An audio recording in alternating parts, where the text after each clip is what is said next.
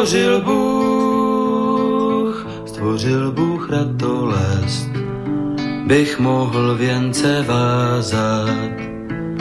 Děkuji, děkuji za bolest, jež učí mne se tázat. Děkuji, děkuji za nezdar, jenž naučí mne píly. Bych mohl, bych mohl přinést dar, byť nezbývalo síly. Děkuji, děkuji, děkuji. Děkuji, děkuji za slabost, jež pokoře mne učí. Pokoře, pokoře pro radost, pokoře bez područí. Děkuji, za slzy děkuji, ty naučí mne citu, živým již, živým již žalují a křičí po soucitu děkuji, děkuji,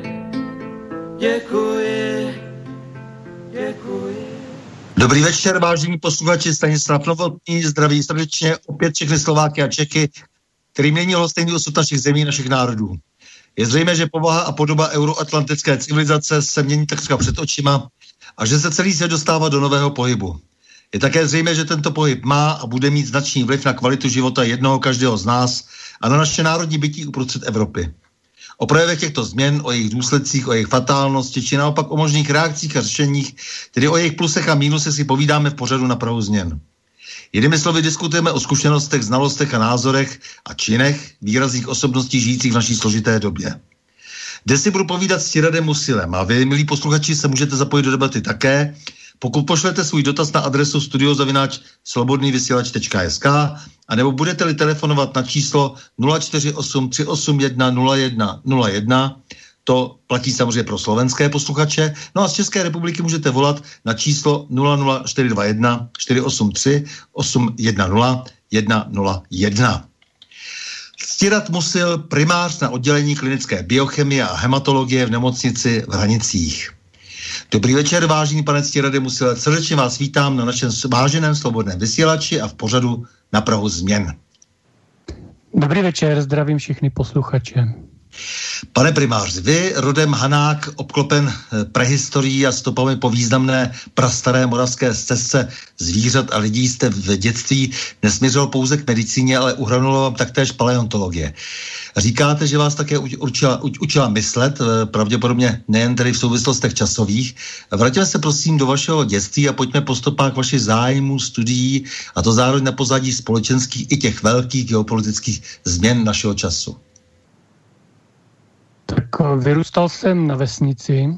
Naše rodina byla hlavně zemědělská, ale maminka učila na základní škole přírodopis, takže to všechno mě formovalo spíš k přírodním vědám.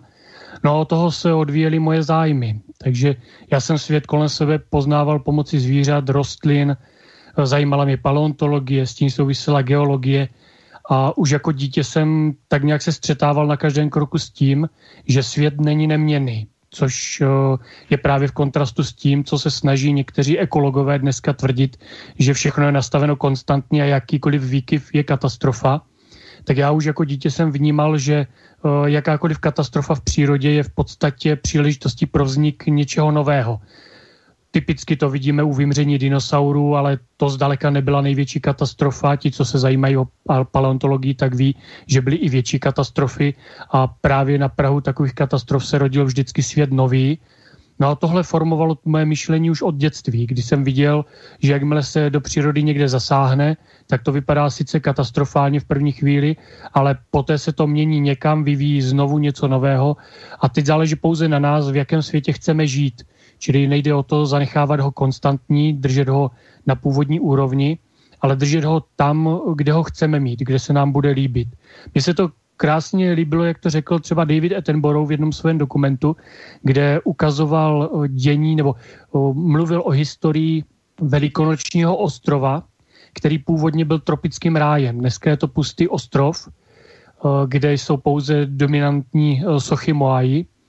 A on tam ukazoval, kolik tam žije různých zvířat, které žijí v norách, podzemí a tak dál. A říkal, že jakýkoliv sebehorší zásah člověka do přírody e, nebude znamenat konec života. Ale je otázka, zda v takto nastaveném novém životě nebo novém světě chceme žít. To byla krásná věta, která ukázala, že vlastně e, člověk e, zasahuje do přírody podobně jako zasáhne třeba pád meteoritu, vychřice, erupce na slunci. Akorát my na rozdíl od přírody jsme jediní, kdo si může říct, jestli to tak opravdu chceme. A to je to, co na mě jako na dítě zanechalo e, velký dojem a tak nějak v duchu tady této představy jsem se začal rozvíjet dál a to i v, po té politické stránce. Já myslím, že to je poměrně složité, protože ten hegeliánský princip, jako který tady trošku jste představili, se i ke Hegelovi hodně e, hlásíte, e, tak nemusí být vždycky platný. Já si myslím, že ten svět je velmi komplikovaný a konec konců ten vývoj lidí od Hammurapiho zákonníku do současnosti e, je velmi problematický a e, možná, že na tom krátkém prostoru se to tak úplně neukazuje, jak se, jak se vlastně neměně nebo měnitelně chováme. Co vy na to? No, myslím, že s tím nemůžu úplně tak souhlasit. Je sice pravda, že zrovna ty staré zákonníky, ať už Chamurapio zákonník nebo zákonník krále Urnamua, to jsou takové ty nejstarší, které jsou zaznamenány nebo je známe, tak uh, ukazují sice na některé podobnosti s dneškem. Já třeba jsem pomáhal jednomu kamarádovi s diplomovou prací, on to dělal ze sociologie a on tam měl takový nějaký příkaz, že musí používat pouze co nejmladší citace, pokud možno ne starší literaturu pěti let. Tak jsem si říkal, že uděláme si z těch vyučujících trochu srandu a ocitovali jsme tam zákonník krále Urnamua minus 2100 let, hmm. 2100 let před naším letopočtem. Ku podivu to nebylo vráceno, že je to stará citace. No a v tom zákonníku, stejně jako v zákonníku krále Urnamua, se objevují zajímavé věci, zajímavé sociální prvky, které by člověk vnímal jako něco humánního, jako třeba ochrana vdov po vojácích, popadlých vojácích a podobně. Ale mm, tam jsem teprve pochopil, že řada takzvaně sociálních prvků chování státu, eh, tedy ne přirozené komunity, ale ničeho, co je nad tím, tak se odvíjí od toho, eh, že ten stát někoho může jednou potřebovat a o takové lidi se postará. Ta vdova po zemřelém vojákovi vychovávala další vojáky. Takže ten král měl velký zájem na tom, aby ti vojáci vyrostli v zdravé muži a mohli jít bojovat znova, zatímco pokud by tu vdovu nechal umřít hladem, tak nové vojáky mít nebude. Takže to je další takový krásný důkaz toho, jak vlastně politika se podřizuje zájmům státu, někdy zaobalená do humánních o, nějakých obalů a představ o, o lidské citlivosti. Ve skutečnosti je zatím vždy nějaká vypočítavost nebo nějaký zisk, nějaký ten trh, biznis, nebo nějaký vojenský zájem od, podle toho, o jakou dobu se jedná. Každopádně toto, co jsem uvedl, by mohlo právě na, mm, dát za pravdu vám, že se vlastně zase tak moc nemění, že ten svět je podobný, ale přesto si myslím, že ne. Ono, ta civilizace, jak postupuje dál a dál, ona kumuluje nějaké zkušenosti z minula. Oni se nemusí vždy zapamatovat, ale tak nějak se mění a pokračují ty zkušenosti a všelijaké ty spoury otroků nebo nevolníků postupem doby byly více a více zpracovávány i ekonomicky, politologicky, začali to studovat sociologové. A dneska už to nejsou jenom takové nějaké spoury. Ti lidé už mají větší představu o tom, co udělat místo systému, který se jim nelíbí. Takže už to není jako když otroci utrhli svoje řetazy a šli s nějakým chlackem na svého pána. Dneska už člověk může mít představu, co místo toho nastolí. A to jsou právě ty zkušenosti, které se postupem doby zdokonalují a ve kterých ta civilizace postupuje dál. Ono je to vidět i na tom, jak se mění třeba struktura obyvatelstva proti tomu staršímu období, kde pracovalo víc lidí, jak, jaké, jaké bylo jejich dožití. Všimněme si, že dneska takové dožití, jaké bylo dřív po celém světě, taková krátká doba života, kdy průměrný věk je třeba 40-50 let, to už máte v málo které zemi. Dokonce i v rozvojových zemích už to bývá vzácnost, spíš jenom tam, kde se třeba trvale válčí, jako je Afganistán. Takže on ten svět se vyvíjí, ono to opravdu někam jde a pokud my to nenecháme plynout samovolně, ale pomůžeme tomu směrem, který považujeme za správný, tak si myslím, že je to důvod, proč se zabývat tím světem. Proč to nenechat plynout jenom tak, aby prostě co nám spadne na hlavu, to spadne a aby jsme to přijímali jako věc, kterou nemůžeme nic dělat. Já si myslím, že z toho Hegla vyplývá krásná myšlenka, že pokud svět se mění, tak to znamená, že je i změnitelný. A pokud je změnitelný, tak to znamená, že i my s tím něco můžeme udělat přijde vůbec nestane. To je strašný. Tak, já mám takový pocit, že pan Novotný, že nám vypadl asi z hovoru, že se budu muset ujmout, tak říkajíc, z monologu. Tak eh, teď z eh, nás budou očekávat neustále nějaké výpadky, protože více než polovina České republiky eh, je vlastně rozrušena vychřicí, my schopni solidně čelit.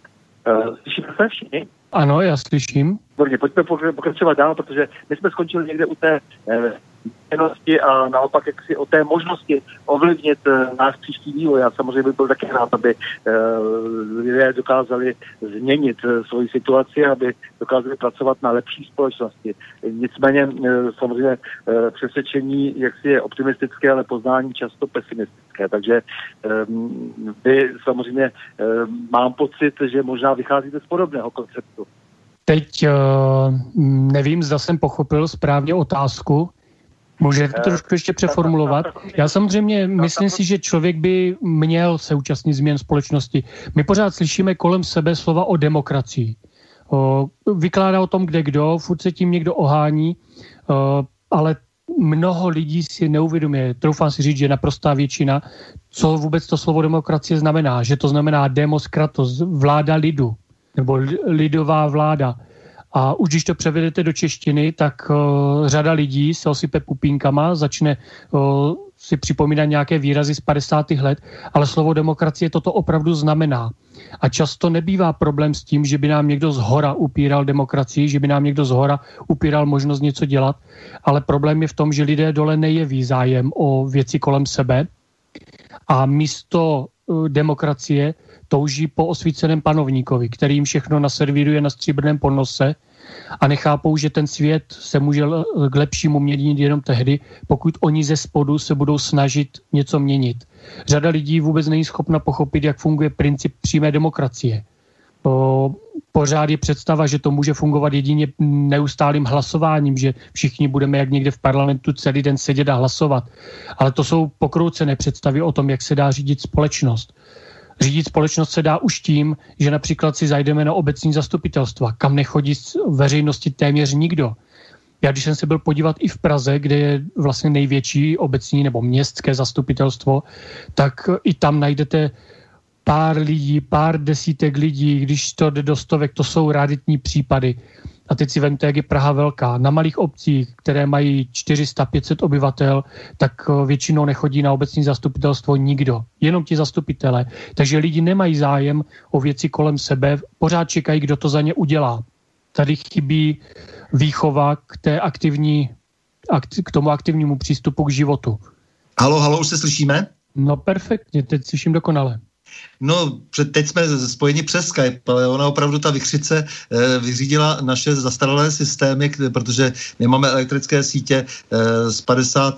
let a, a, a ty, ty, ty, ty sítě jsme nebyli schopni vůbec inovovat. To je mimochodem možná jako také jeden z námětů na naše podívá, povídání, když už je, e, jsme se dostali do té e, prekérní situace, že e, nějaký vítr je schopen zbořit naší komunikaci a zbořit v podstatě infrastrukturu, eh, která eh, desítky let docela normálně fungovala. No, to je, to je krásný příklad, no, že vlastně jsme závislí na tom, co se vytvořilo v 50. letech a od té doby to nikdo neopravil. A to ještě nepřišly ty nejhorší věci, že jak se straší třeba těmi velkými slunečními erupcemi. Poslední taková obrovská byla někdy v polovině 19. století, tehdy teprve elektřina začínala a nikdo není schopen odhadnout, co by to mělo za následky na dnešní elektroniku. V podstatě komplet to může vyřadit veškeré satelity a my můžeme taky začínat ze vším od začátku. Víte co, pojďme se vrátit zpátky k tomu, aby jsme dodrželi vlastně ten, tu, zhruba tu strukturu toho našeho pořadu. Zase zpátky k vám, protože dokud nám to tady funguje, doufejme, že se eh, nic zásadního během příští hodiny a tři čtvrtě eh, nestane a že, eh, že se nám podaří komunikovat plynule.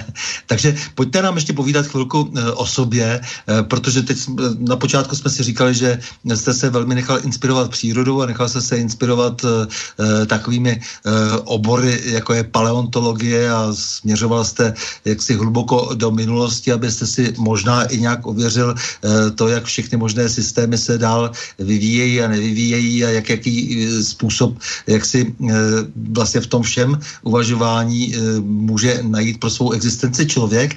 A řekněte mi, jaké vlastně všechny potom ty další předpoklady pro tyhle ty úvahy jste máte, protože vy jste vystudoval nejenom lékařskou fakultu, když na vás prozradím, Univerzity Palackého v Olomouci, ale ještě navíc analytickou chemii na Přírodovědské fakultě e, Univerzity Palackého v Olomouci, takže máte to hodně za sebou, i co se týká tedy toho nabrání vlastně těch e, formálních vědomostí a zároveň tedy nějaký způsob myšlení tady je. Mm. Tak je to tak, vystudoval jsem lékařskou fakultu v Olomouci, Eh, zároveň jsem studoval na přírodovědecké fakultě. Tyto dva obory dohromady se naštěstí dali skloubit. Já jsem si tam mohl volit předměty podle svých časových možností a jsem rád tady za to.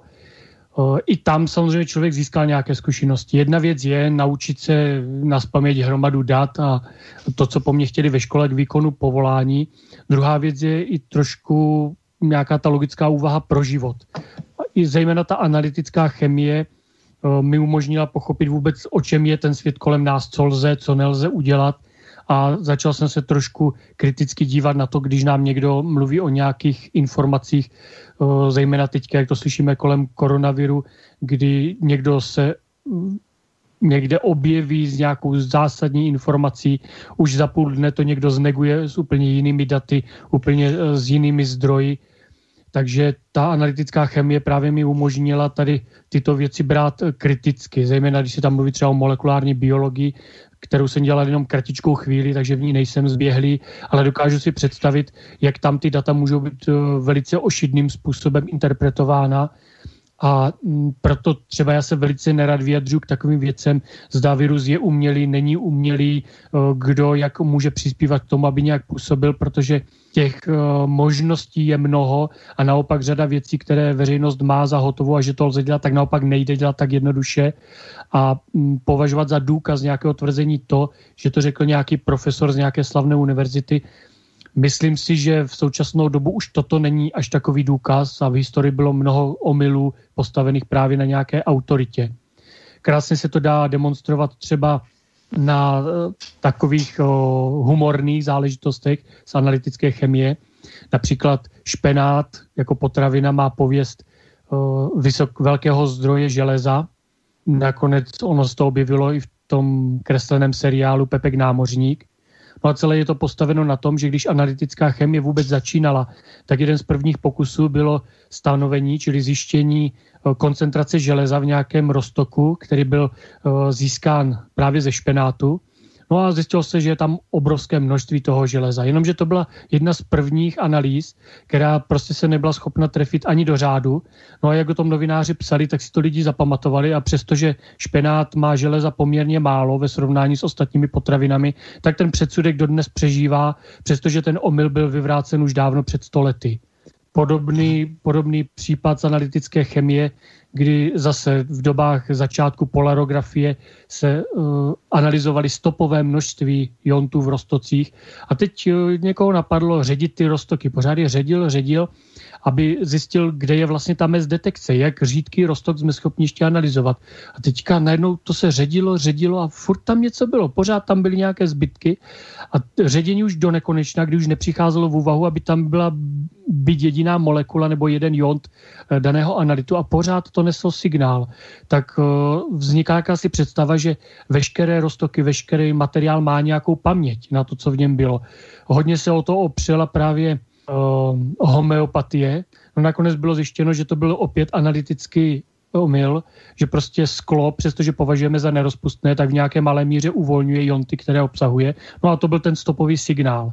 Jenomže už si to vzali na paškal někteří lidé, kterým se to hodilo a postavili na tom všelijaké šarlatánské metody, léčebné, diagnostické a podobně a přežívá to dodnes.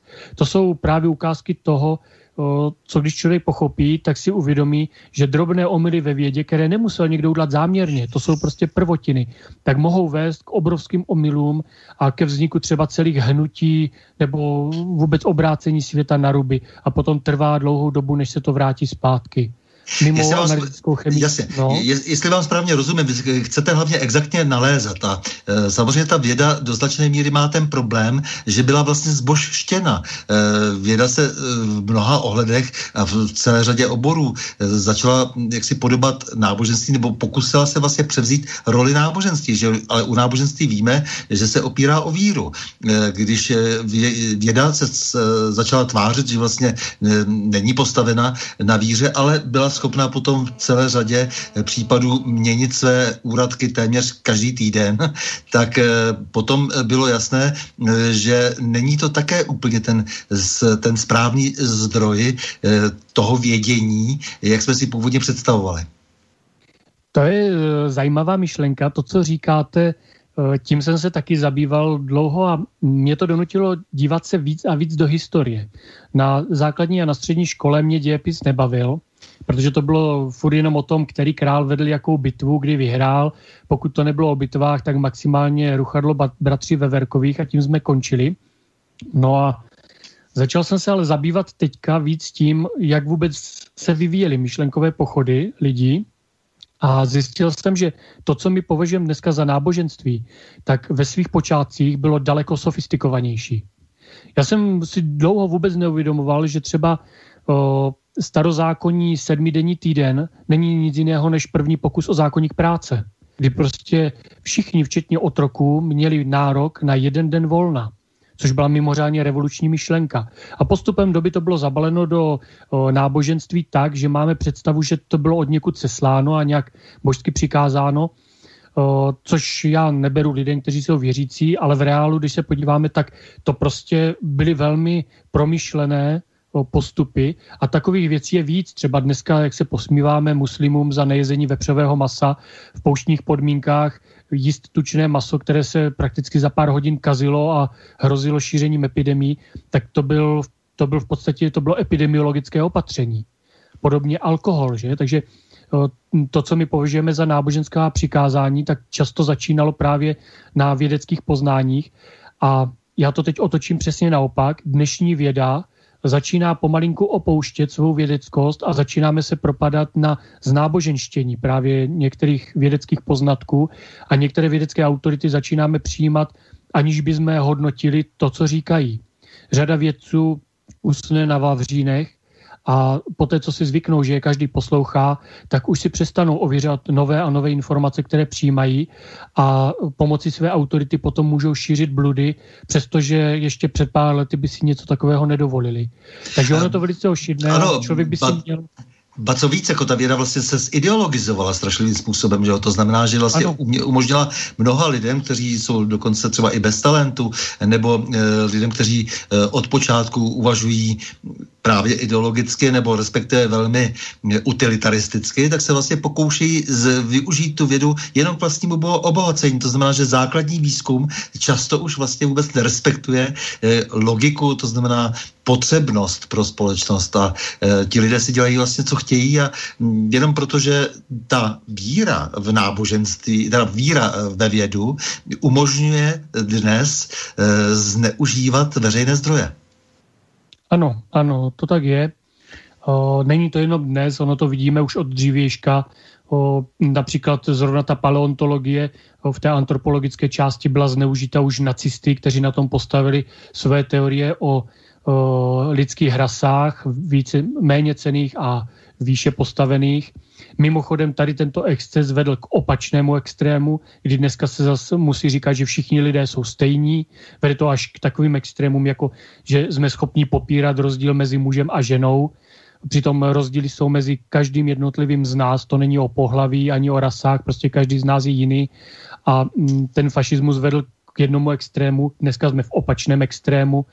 Podobně to vidíme například i v období že Sovětského svazu, tam ten lamarkismus rozšiřovaný Lepešinskou a Lisenkem, to je další příklad politicky ovlivněné vědy, Další politickou ovlivněnou vědu bychom našli třeba po válce, kdy na východě vázl výzkum počítačové techniky. Dává se to za zlé právě tehdejší vládnoucí komunistické nomenklatuře Málo kdo ale třeba ví, že to má počátek v tom, že právě firma IBM prvními počítači vyzbrojila koncentrační tábory a první počítače sloužily k registraci vězňů. Výsledkem bylo to, že ti, kteří to přežili, k tomu měli takový odpor, že na tom postavili politickou linii, která se bránila vývoji počítačů. A to jsou právě ty momenty, které vědu ovlivní a mohou ji buď odstartovat dopředu, anebo naopak úplně zarazit a vrátit to všechno zpátky.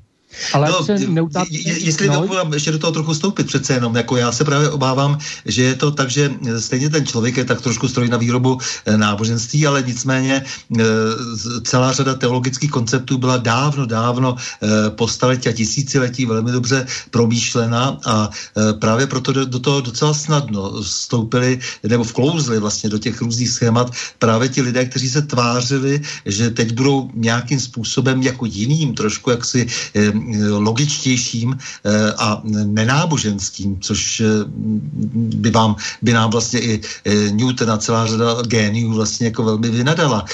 Takže se pokusí vlastně vytvořit své vlastní náboženství a konec konců u těch různých představ, které si říkají, že jsou filozofické, jsme od toho 19. od konce 18. století zaznamenali, že se vlastně prakticky vždy proměnily v ideologie, takže velmi obtížně se dokázal, dokazovala vědeckost třeba pojetí eh, jaksi eh, toho uvažování o společnosti, takže na jedné straně jsou tady vědecké poznatky a ty ústí potom do toho společenského využití.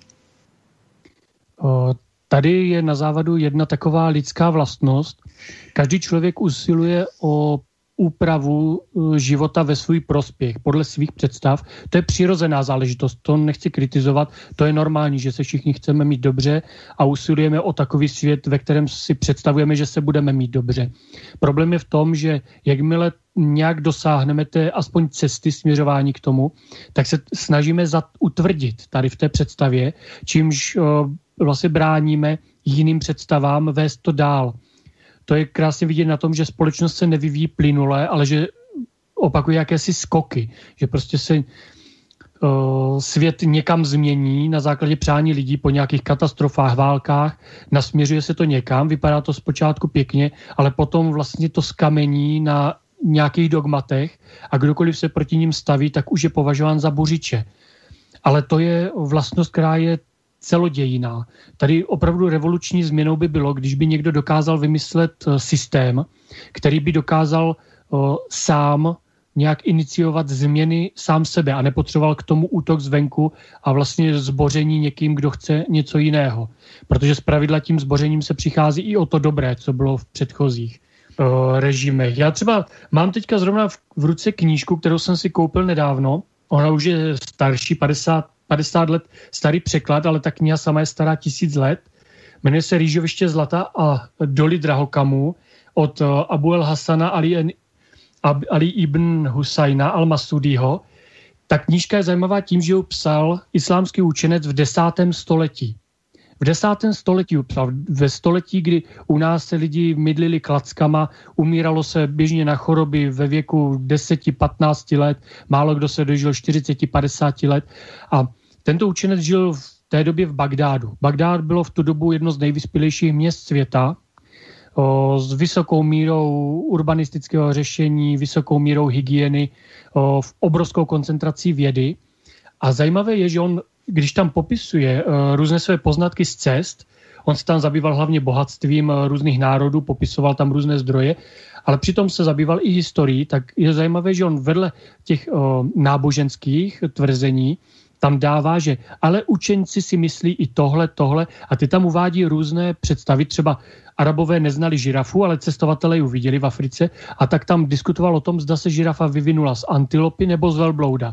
Mě úplně zarazilo, jak je možné, že v desátém století islámský představitel muslim uvažoval o evoluci a může to napsat do knihy, která tehdy nebyla cenzurována.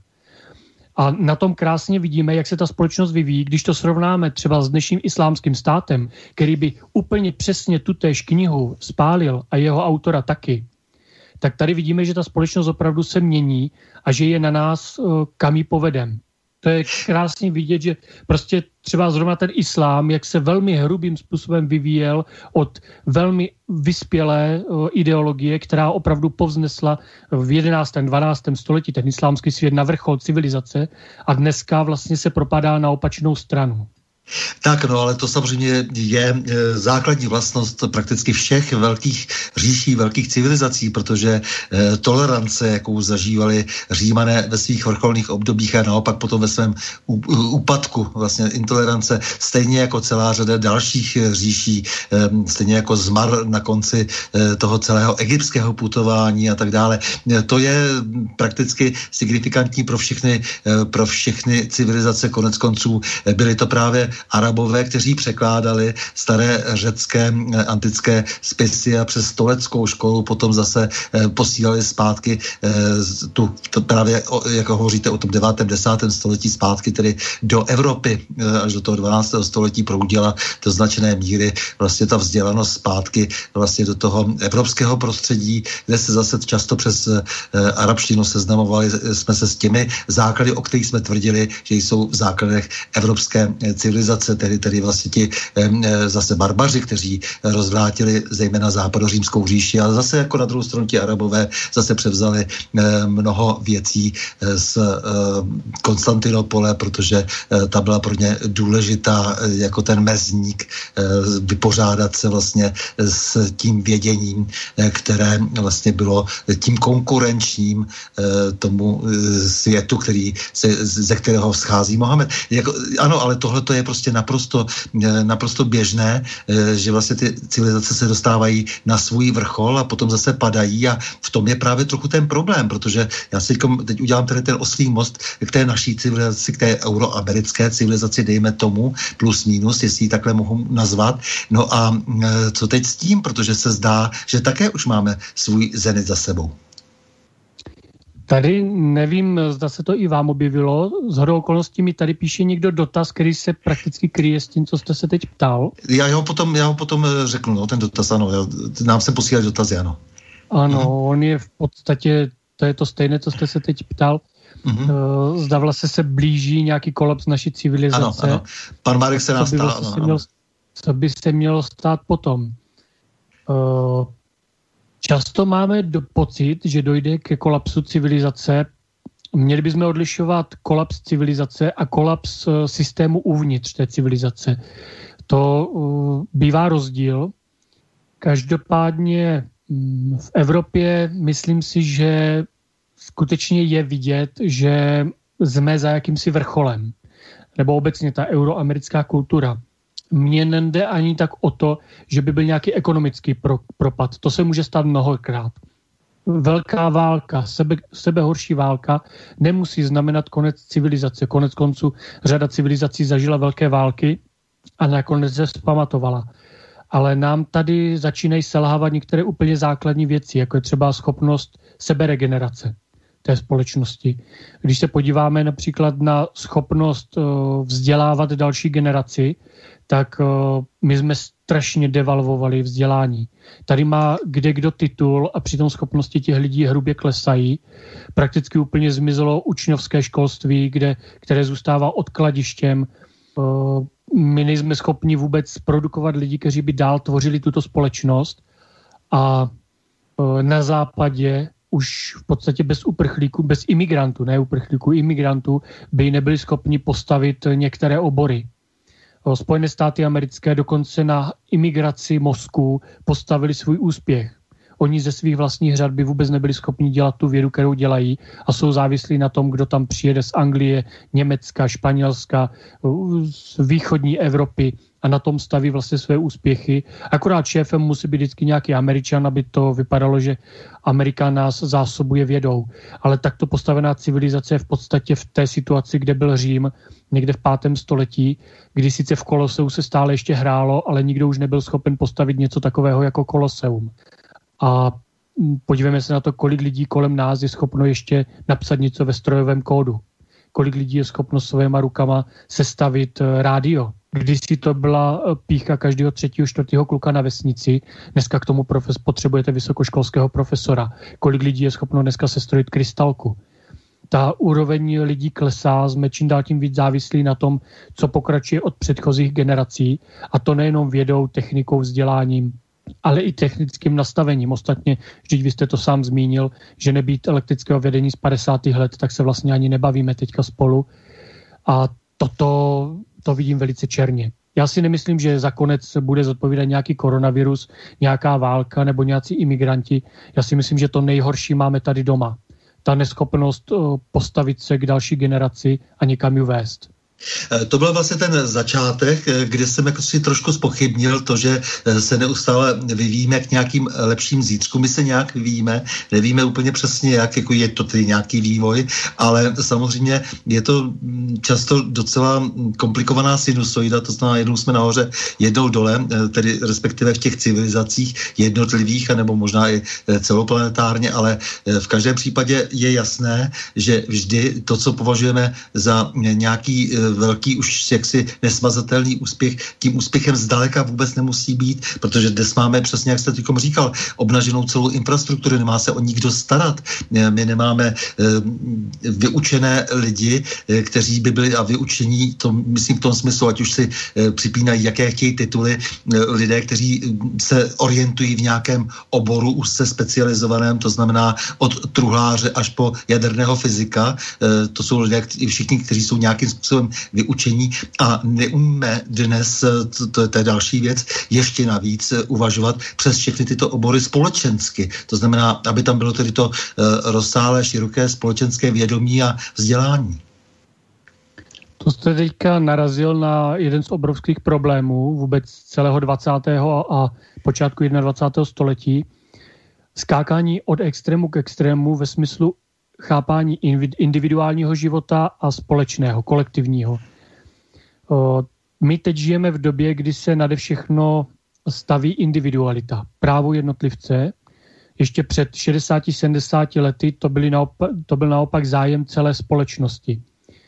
Je potřeba si uvědomit, že my musíme tak nějak lavírovat v tom a dávat to na nějakou správnou míru, protože jeden i druhý extrém může vést k destrukci té společnosti. Zrovna dneska narážíme na problémy toho individuálního přístupu, kdy pokud chceme řešit třeba epidemii koronaviru, tak eh, my vlastně nemůžeme vydírat někoho pomocí jednoho nebo dvou umrtí, nebo stovky, nebo tisíce umrtí, ale musíme myslet na celou společnost, protože ona nese následky jako celek a ona musí vytvářet podmínky k překonání té epidemie. Pokud my budeme vlastně něco dělat nebo nedělat, protože nás dojme jeden člověk, někde osud nějakého člověka, o kterém právě píše novinář, tak v podstatě ta společnost na tom spadne. Pokud bychom ale mě, zase společnost vnímali pouze jenom z toho pohledu jako celek, tak eh, to přinese řadu individuálních tragédií. A lavírovat v tomto je poměrně těžké, ale my zatím přecházíme z jednoho extrému do druhého jako civilizace.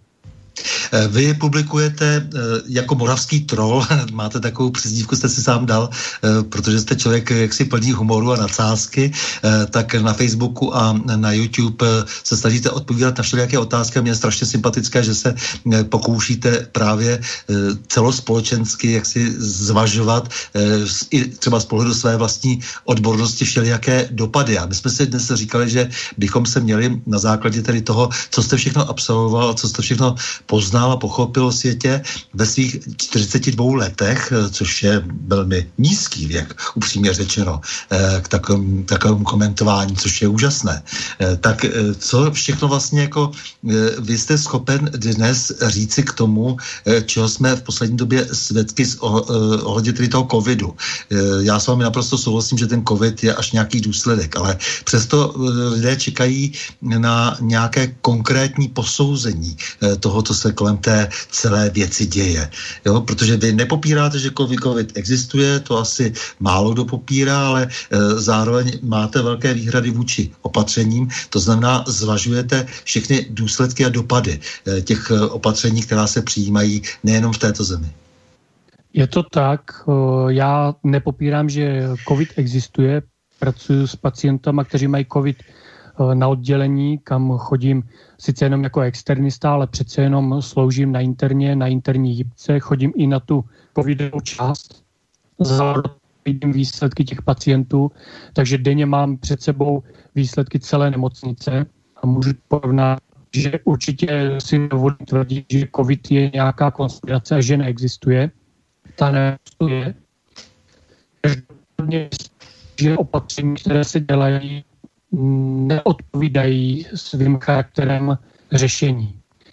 Jsme do situace, kdy je tady nějaká nová moc, o které se dá označit zcela za novou, ale dejme tomu, že by ještě nějakou hysterii nevěděli, o čem to je, takže zkoušet, co by se dalo pochopit, ale teď po roce, kdy už víme přesně, jakým způsobem ta nemoc zabíjí, co se s tím dá dělat dopředu, tak se dělají opatření, které k té prevenci vůbec nevedou. My tedy zavíráme uh, po domácnostech děti, které vůbec ohroženy nejsou. Tvrzení, že jsou přenašeči, uh, podpoříme tím, že je pošleme k jejich prarodičům a necháme je tam přenést ten koronavirus, což je úplně postavené na hlavu. A místo toho ty seniory, kterým hrozí umrtí na koronavirus, pokud se jim nakazí, na rozdíl od jejich vnoučat, tak jim neposkytujeme žádnou prevenci, přestože dnes už víme, jakou poskytnout. A nemluvím o vakcíně, ta se objevila teď. A to je jiná kapitola, k které se možná dostaneme, ale my víme, že koronavirus zabíjí dvěma zásadními mechanismy. Samotná koronavirová infekce proběhne pod obrazem více či méně chřipkovitého onemocnění. Co ale zabíjí, jsou dvě komplikace tohoto onemocnění, které nepřijdou u každého člověka. Jsou to jednak uh, drobné tromby a embolie, které ucpávají cévy v plících, takže ten člověk, přestože normálně volně dýchá, jeho plíce jsou plně funkční, tak ale nejsou schopny předávat kyslík do krve. Takže ten člověk, přestože má plíce volné, tak má pocit dušnosti a postupně mu klesá saturace kyslíkem z nějakých těch 99 nebo 100 až přes těch 80, 70, 60% což už pocituje velmi špatně a poté člověk opravdu se tak říkajíc zlomí najednou a už je nezachranitelný. O, v nemocnicích se to řeší tím, že se dávají antikoagulancia, starší lidé tomu říkají ředění krve, mnozí asi znají u svých starých příbuzných lék varfarin, nebo když se začíná, tak se dává fraxiparin, dávají se hepariny a podobně. Mm-hmm. To, pokud by se těm pacientům dávalo úplně od počátku, tak vlastně zachráníme hromadu lidí, kteří se teďka dusí právě proto, že ty plíce jsou vyřazeny z provozu. Takže vůbec nevím, proč místo nějakého šíleného zavírání se podmové důchodců nerozdali fraxipariny a když by tam přišel lékař, jak měl ošetřovat, vidí, že prostě někdo zahucká nebo se mu zvedne teplota, okamžitě to aplikovat. Nejhorší, co se může stát, že se nestane nic. To znamená, že ten člověk prostě pokud bude antikoagulovaný neoprávněně, že nakonec nemá koronavirus, no tak nic, no tak, tak bude pichnutý jedno, dvakrát, třikrát. Bože, to se tomu člověku stane ještě moc krát. Ale zachránilo by to ty lidi před tím udušením. Oni by sice dostali koronavirus, ale neumřeli by na to onemocnění. Druhá příčina úmrtí je to, že ti lidé dostávají takzvanou superinfekci, tím se nemá to slovo super trochu klame. Um, správně bychom měli říct druhou infekci, čili ten člověk má plíce načaty už nějakým jedním patogenem, nejčastěji virem, v tomto případě koronavirem, a na to, na to prostředí, které je příhodné pro další infekci, sedne nějaká bakterie. Ta může být různá. Teď nechci filozofovat, která je horší, jestli nějaké mykobakterium, pneumokok nebo něco jiného. A to zkrátka je to, co odrovná ty plíce zevnitř, čili poprvé ty embolie, ty likvidují plíce vlastně z té cévní strany, že ta krev není schopna odvádět krev a ta infekce zlikviduje tu druhou stranu bariéry, čili ty plicní sklípky, průdušky, oni otečou a v tu chvíli ten člověk se dusí z jiného důvodu a sice z toho důvodu, že není schopen rozepnout ty plíce, protože se mu ty průdušky zúží. To samozřejmě se řeší antibiotiky, takže mnozí lidé se ptají, proč koronavirus se léčí antibiotiky, když antibiotika na viry nezabírají. To je pravda, že nezabírají na viry, ale my neléčíme ten virus nebo tu, to onemocnění virové, my léčíme to bakteriální, které na to nasedá. Aha. Takže pokud bychom preventivně do domovu důchodců rozdali tyto dva principy, čili podávání antikoagulancí a podávání antibiotik, a to tak, že zaškolit personál, což se dá, tvrzení, že nejsou lékaři a tak dál, zcela jako je mimo mísu, protože pokud jsme v krizi, tato společnost, tak musí klesnout indikační hladina, čili nečekat na to, až tam přijde jednou za týden doktor, ale prostě pokud ošetřovatelka uvidí, nebo pečovatelka v tom domově důchodců, že někdo se zakuckal, zvedla se mu teplota, okamžitě pichnou fraxiparin, podat antibiotika. Ten člověk samozřejmě prodělá koronavirovou infekci, ale nedostane ty dvě smrtící komplikace. A nevím, proč toto prostě stát neudělal, a místo toho čeká rok na vakcínu, která samozřejmě se projeví až s nějakým odstupem času a to ještě nevíme, v jaké kvalitě ta vakcína bude, protože je to rychlokvaška, která vznikla za velice krátkou dobu. O, není možnost ani nějak právně řešit komplikace, protože vlastně nejsou nikde vypsány, jaké komplikace mohou vzniknout po této vakcíně, když nepočítáme obligátní možnost alergií, což je po jakémkoliv libovolném léku. Takže myslím si, že ty opatření, které se dělají nejenom, že nevedou ke snížení umrtnosti, ale troufám si říct, že vedly ke zvýšení umrtnosti. Já vím, že teďka si nabíhám možná na vidle, že mě může někdo zažalovat za to tvrzení, ale myslím si, že to tak je.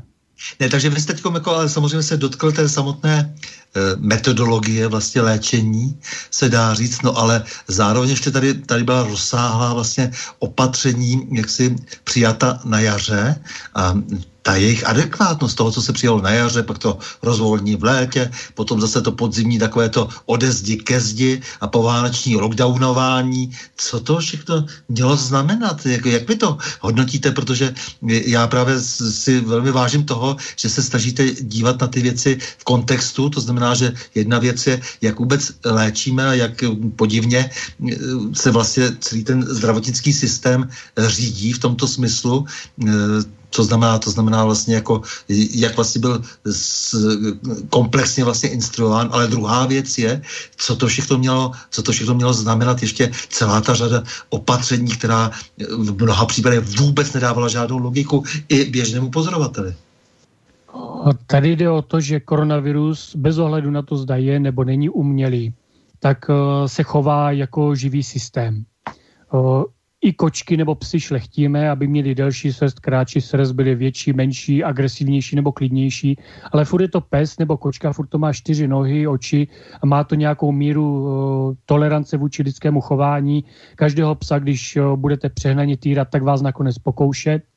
Takže podobně se chová ten virus. Sice ho můžeme různě mutovat a měnit, anebo se může takhle měnit sám od sebe, ale prostě respektuje některé základní principy chování živých systémů. A krásně je to vidět na tom, že když se koronavirus začal šířit po světě, tak on se šířil v různých místech různou rychlostí a všimněte si, že nejenom my, ale celý svět dělal chaotická opatření, každý to dělal jinak a ten virus ale vůbec nerespektoval nějaká opatření. Někde se šířil, někde nešířil, někde nedělali opatření žádný, nešířilo se to, jinde přeháněli opatření, šířilo se to, jinde zase naopak. U nás, k nám se dostal koronavirus někdy začátkem března, a všimněte si, že po krátkém nástupu uh, poklesla, poklesla ta nemocnost, umrtnost a tak se to drželo až do září. No a v našich končinách největším rizikem pro respirační onemocnění je chladné počasí. Zejména takovéto sichravé počasí, kdy ještě nejsou mrazy, hodně prší, fouká, tak to je nejvíc nemocných lidí. No a protože k nám koronavirus přišel v době, kdy toto končilo, v tu dobu končila i chřipková epidemie, tak eh, prostě on už tak nějak mm, neměl kde brát, prostě neměl tu sílu prorazit v naší populaci. No a celé léto se takto držel. Nám se tvrdilo, že koronavirus tu není. To není pravda. On tady prostě byl, byl tady s námi, akorát to prostředí, to životní prostředí nastavené letními měsíci bylo takové, že na naší populaci, která je nějak stavěná, má nějaký genotyp, eh, nějak vyselektovanou zdravou část populace, tak prostě v těchto podmínkách nespůsoboval nemocnost. Umírali jeden, dva lidi za den, někdy žádný, výjimečně tři, pak zase třeba zase nikdo a tak se to táhlo celé léto. V půlce září se to zlomilo, přišly ploty kolem nuly a to se drží doteď. 0 stupňů, déšť, občas plus 2 stupně, občas minus 1, ale pořád se to točilo takhle. To je typické počasí, kdy vždycky začínají respirační onemocnění. A začalo to narůstat a drží se to celou dobu. Dokud bude toto počasí, tak samozřejmě budeme citliví na všechny respirační onemocnění. Tvrzení, že to byl koronavirus, co tu začalo, je pravda jenom z poloviny. Když se podíváte na statistiky umrtnosti, které zveřejňuje Český statistický úřad, tak zjistíte, že nám úmrtnost eh, narůstala z nějaké průměrné, která se pohybuje kolem 2100 v těch podzimních uh, měsících týdně, 2100 lidí týdně, je dlouhodobý průměr, tak nám to začalo narůstat až na nějaké 4200 na přelomu října a listopadu, čili na dvojnásobek to vypadá jako hruza. Všichni budou říkat, no, podívejte se, tak to je ten koronavirus, jak nás zabíjí a to, je, to přece tu nikdy nebylo. Největší uh, chřipková epidemie za posledních, řekněme, 10 let, to bylo tuším nějak březen 2018, tak to vystoupalo na 3000, teď jsme 4200. Jenomže zkusme si odečíst od té špičky průměrnou mrtnost, získáme těch 2100 lidí, kteří umřeli nad, nad limit, nad průměr, a teď odečteme koronavirus a zjistíme, že ten tvořil 1300. Co je těch zbývajících 700 lidí? Uh-huh. A to ještě v tuhle dobu není největší podíl. Tady je to podíl koronaviru na nadprůměrné umrtnosti byl asi 60%. Ale pokud se podíváme na říjen, tak tam to bylo půl na půl. To znamená, co my tady vlastně honíme? My děláme opatření proti koronaviru a až do začátku listopadu se koronavirus dělil 50-50 se všemi ostatními respiračními onemocněními o ty zemřelé. Já jsem třeba především předával službu jednomu kolegovi, který dojíždí taky do hranic jako externista. A on sám se jako zlobil na to, že jako tady máme pacienta, který umírá na zápal plic a to jako nemá covid. A co, jako to už jako nevyšetřujeme. Adenoviry, pneumokoky, to už jako není, to odešlo, to je pryč, jak nikdo nemá koronavirus, tak vlastně uh, nás nezajímá, nebo co ta společnost se úplně propadla do jakéhosi fanatismu ohledně koronaviru a zapomíná, že prostě vlivem těch podmínek, které samozřejmě vystřelili nahoru i vliv toho koronaviru, tak oni úplně stejným způsobem vystřelili nahoru vliv všech ostatních plicních patogenů. A to nás vůbec nezajímá, to prostě my vůbec neřešíme. Teď si vemte, jaký je rozdíl mezi zemřelým na adenovirus a zemřelým na koronavirus. Oba dva jsou stejně jistě mrtví. To znamená, že my jsme vlastně tady se začali upínat na něco, co v této společnosti ano má vliv, ale my zapomínáme na všechno ostatní.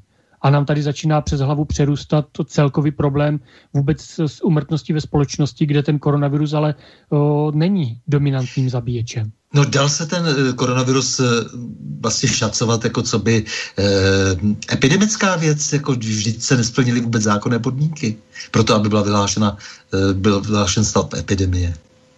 Tomu se právě, to jak říkáte, tomu se bránila Světová zdravotnická organizace už od začátku. Dneska je zvykem obvinovat Číňany, že z toho, že něco tutlali, Přitom Čína, když na Světovou zdravotnickou organizaci nahlásila, že se u ní vyskytuje nějaká nová zvláštní nemoc, tak to byla právě Světová zdravotnická organizace, kdo je o, poslal, tak říkajíc, no, řeknu, do háje. Všichni ví, co jsem chtěl říct za slovo. A teprve, až se to začalo šířit po celém světě, tak o, začala hysterie, ale furt ještě i v Dubnu pořád ještě Světová zdravotnická organizace trvala na tom, že ta epidemie nemá povahu takovou, aby jsme vyhlašovali stav pandemie. A je potřeba si uvědomit, že v té Světové zdravotnické organizaci tam nesedí jenom nějací profesoři, kteří pacienta viděli naposledy před 30 lety. Tam sedí lidi, kteří ošetřují nemocné v Africe, v Brazílii, v Jižní Americe, Africe, v jeho východní Asii. A ti lidi mají zkušenost s chorobami, které mají mm, podstatně horší charakter než koronavirus. Čili oni ví, o čem mluví.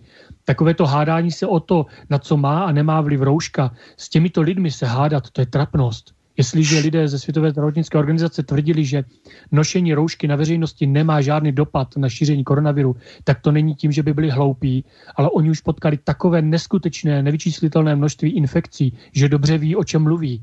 A ve chvíli, když prostě z Ameriky od někud ze Senátu přijde Befel, že celý svět bude nosit roušku, tak v tom není vůbec nic zdravotnického. A toto mi vadí, že prostě politici začínají rozhodovat za lidi, kteří jsou zkušení, kteří ví, jak to vypadá. No, já se zase zároveň myslím, že politici rozhodovat musí, ale je otázka samozřejmě eh, na základě jakých zájmů, kdo je vlastně kontroluje. Eh, to je prostě ano, jiná ano. věc, protože je tam, je tam nutný prostě opravdu ten eh, společenský vlet, což jako je mi, jak jsem už několikrát zopakoval, velmi sympatické u vás, že se snažíte, to je fakt jako docela zácné, používat své vědomosti a zkušenosti v tom kontextu vlastně široce společenském, tedy i úzce politickém.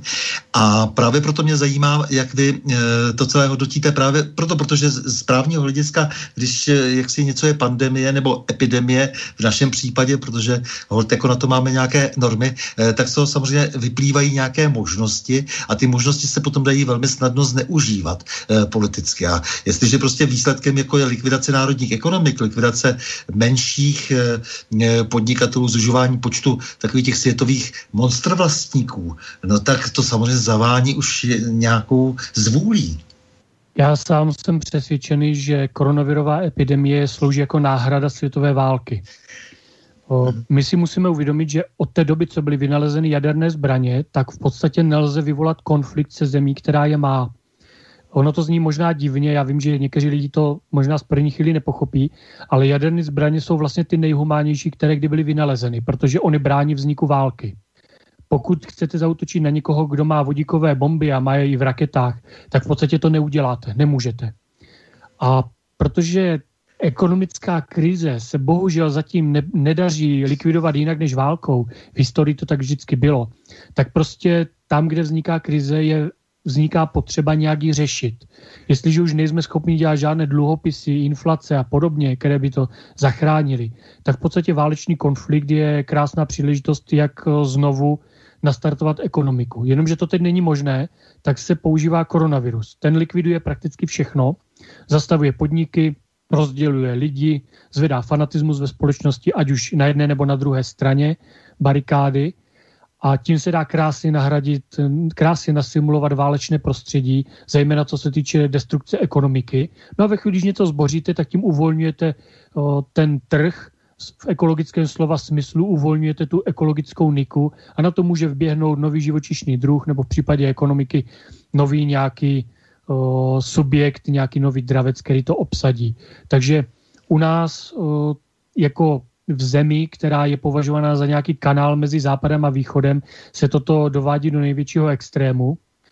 Co bych chtěl zvlášť upozornit, že ty bohaté dotace na různé podpory ať už program antivirus nebo různé ty podpory zaměstnancům a podobně. To je na jednu stranu jako mm, ano, dobře, měli bychom podporovat lidi, kterým je teďka špatně při koronaviru a nemůžou vydělávat. Na druhou stranu, v mnohých případech se to dostalo tak daleko, že někteří lidé na tom získávají víc, než ztratili. A ti vlastně nemají důvod bouřit se proti tomu, co teď je. Představme si, že máme vedle sebe dva lidi, dva stolaře jeden stolař pracuje sám na sebe, teďka mu všechno zavřou, nikdo tam nebude chodit a on je závislý na tom, co si ušetřil. Jiný někde v jiných podmínkách z nějakého důvodu dosáhne na třeba 60% odměnu místo mzdy, k tomu si hodí nějakou brigádu, někde půjde trhat jahody nebo chmel, který nepřišli eh, sbírat eh, zahraniční pracovníci. Vydělal si tam, dejme tomu, jenom polovinu toho, co by normálně vydělal, takže když to přičtu k té podpoře, tak má 110% svého příjmu, přitom v práci třeba dvakrát týdně.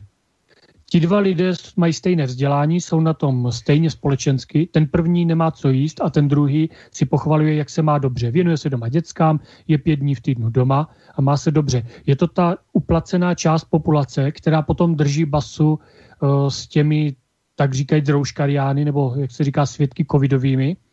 Ten člověk sice ví, že nejde o nic z hlediska epidemie, nebo de, to kecám teďka, jde o něco, samozřejmě, že to má vliv na populaci, ale ne takový, aby to odpovídalo těm opatřením. Ale ten člověk prostě drží basu s někým, kdo pomáhá udržet tady ten chaotický režim. A do té skupiny uplacených lidí je zapojená řada celých profesí. Já nevím, zda můžu jmenovat, dotkl bych se hromady lidí, urazili by se, ale je to způsob, jak vést politický boj. Část lidí nechat vyhladovět a část lidí nakrmit a postavit je proti sobě ti lidi se potom budou mlátit. Já sám to slyším třeba v práci, kdy tam od jedné kolegyně třeba zaznělo na adresu demonstrantů proti epidemiologickým opatřením, že by je postřílela, že by postřílela, zavřela do koncentráku. Jo, prostě toto slyšíte od těch lidí. Tady vidíte, že ta společnost opravdu se rozděluje na dvě fanatické skupiny. Přitom dotyčná osoba, která toto říkala, sama nosí roušku jenom podle toho, zda si vzpomene nebo nespomene. To znamená, že sama vnitřně nemůže být ani stotožená s tím, že ten koronavirus představuje nějaké nebezpečí protože jinak by prostě byla doma zalezlá ve sklepě s rouškou a nevycházela by nikam. Takže no, to jasně. opravdu má politický charakter. Nejenom to rozdělování společnosti, dejme tomu v těch nižších patrech, ale ono to samozřejmě umožňuje dnes na e, virus e, svést úplně všechno. To znamená to obrovské vytunulování celého světového finančního systému. To je přece úplně základní věc. E, nikdo si v podstatě nevšímá toho, že se teď budou kamuflovat čísla, že za všechno bude moci e, právě ten e, koronavirus, e, který jak si způsobil nepochybně i to, že opravdu těch 100 let minimálně toho, toho vlastně z malformování vlastně toho světového finančního systému se jenom a jenom obrovský krade prostě a vytváří právě ta eh, naprosto nepostižitelná úzká oligarchie, která tady zařizovala celou řadu různých barevných revolucí, včetně té první červené a pak té další černé nacistické a tak dále. A eh, tohle to všechno vlastně, eh, tenhle ten dluh obrovský, který tímhle tím způsobem vytvořili a který, jak říkáte, se vždy vyřešil nějakou válkou, tak vlastně teď budou moci svíst své svést na koronavirus a eh, pomáhá jim tom, k tomu ta základní zbraň a to je přece strach. Strach, který šíří skrze, skrze média. To máte pravdu, já jsem začal vlastně od spodu, protože to, co teď říkáte, s tím souhlasím, ale myslím si, že je to nošení dřeva do lesa.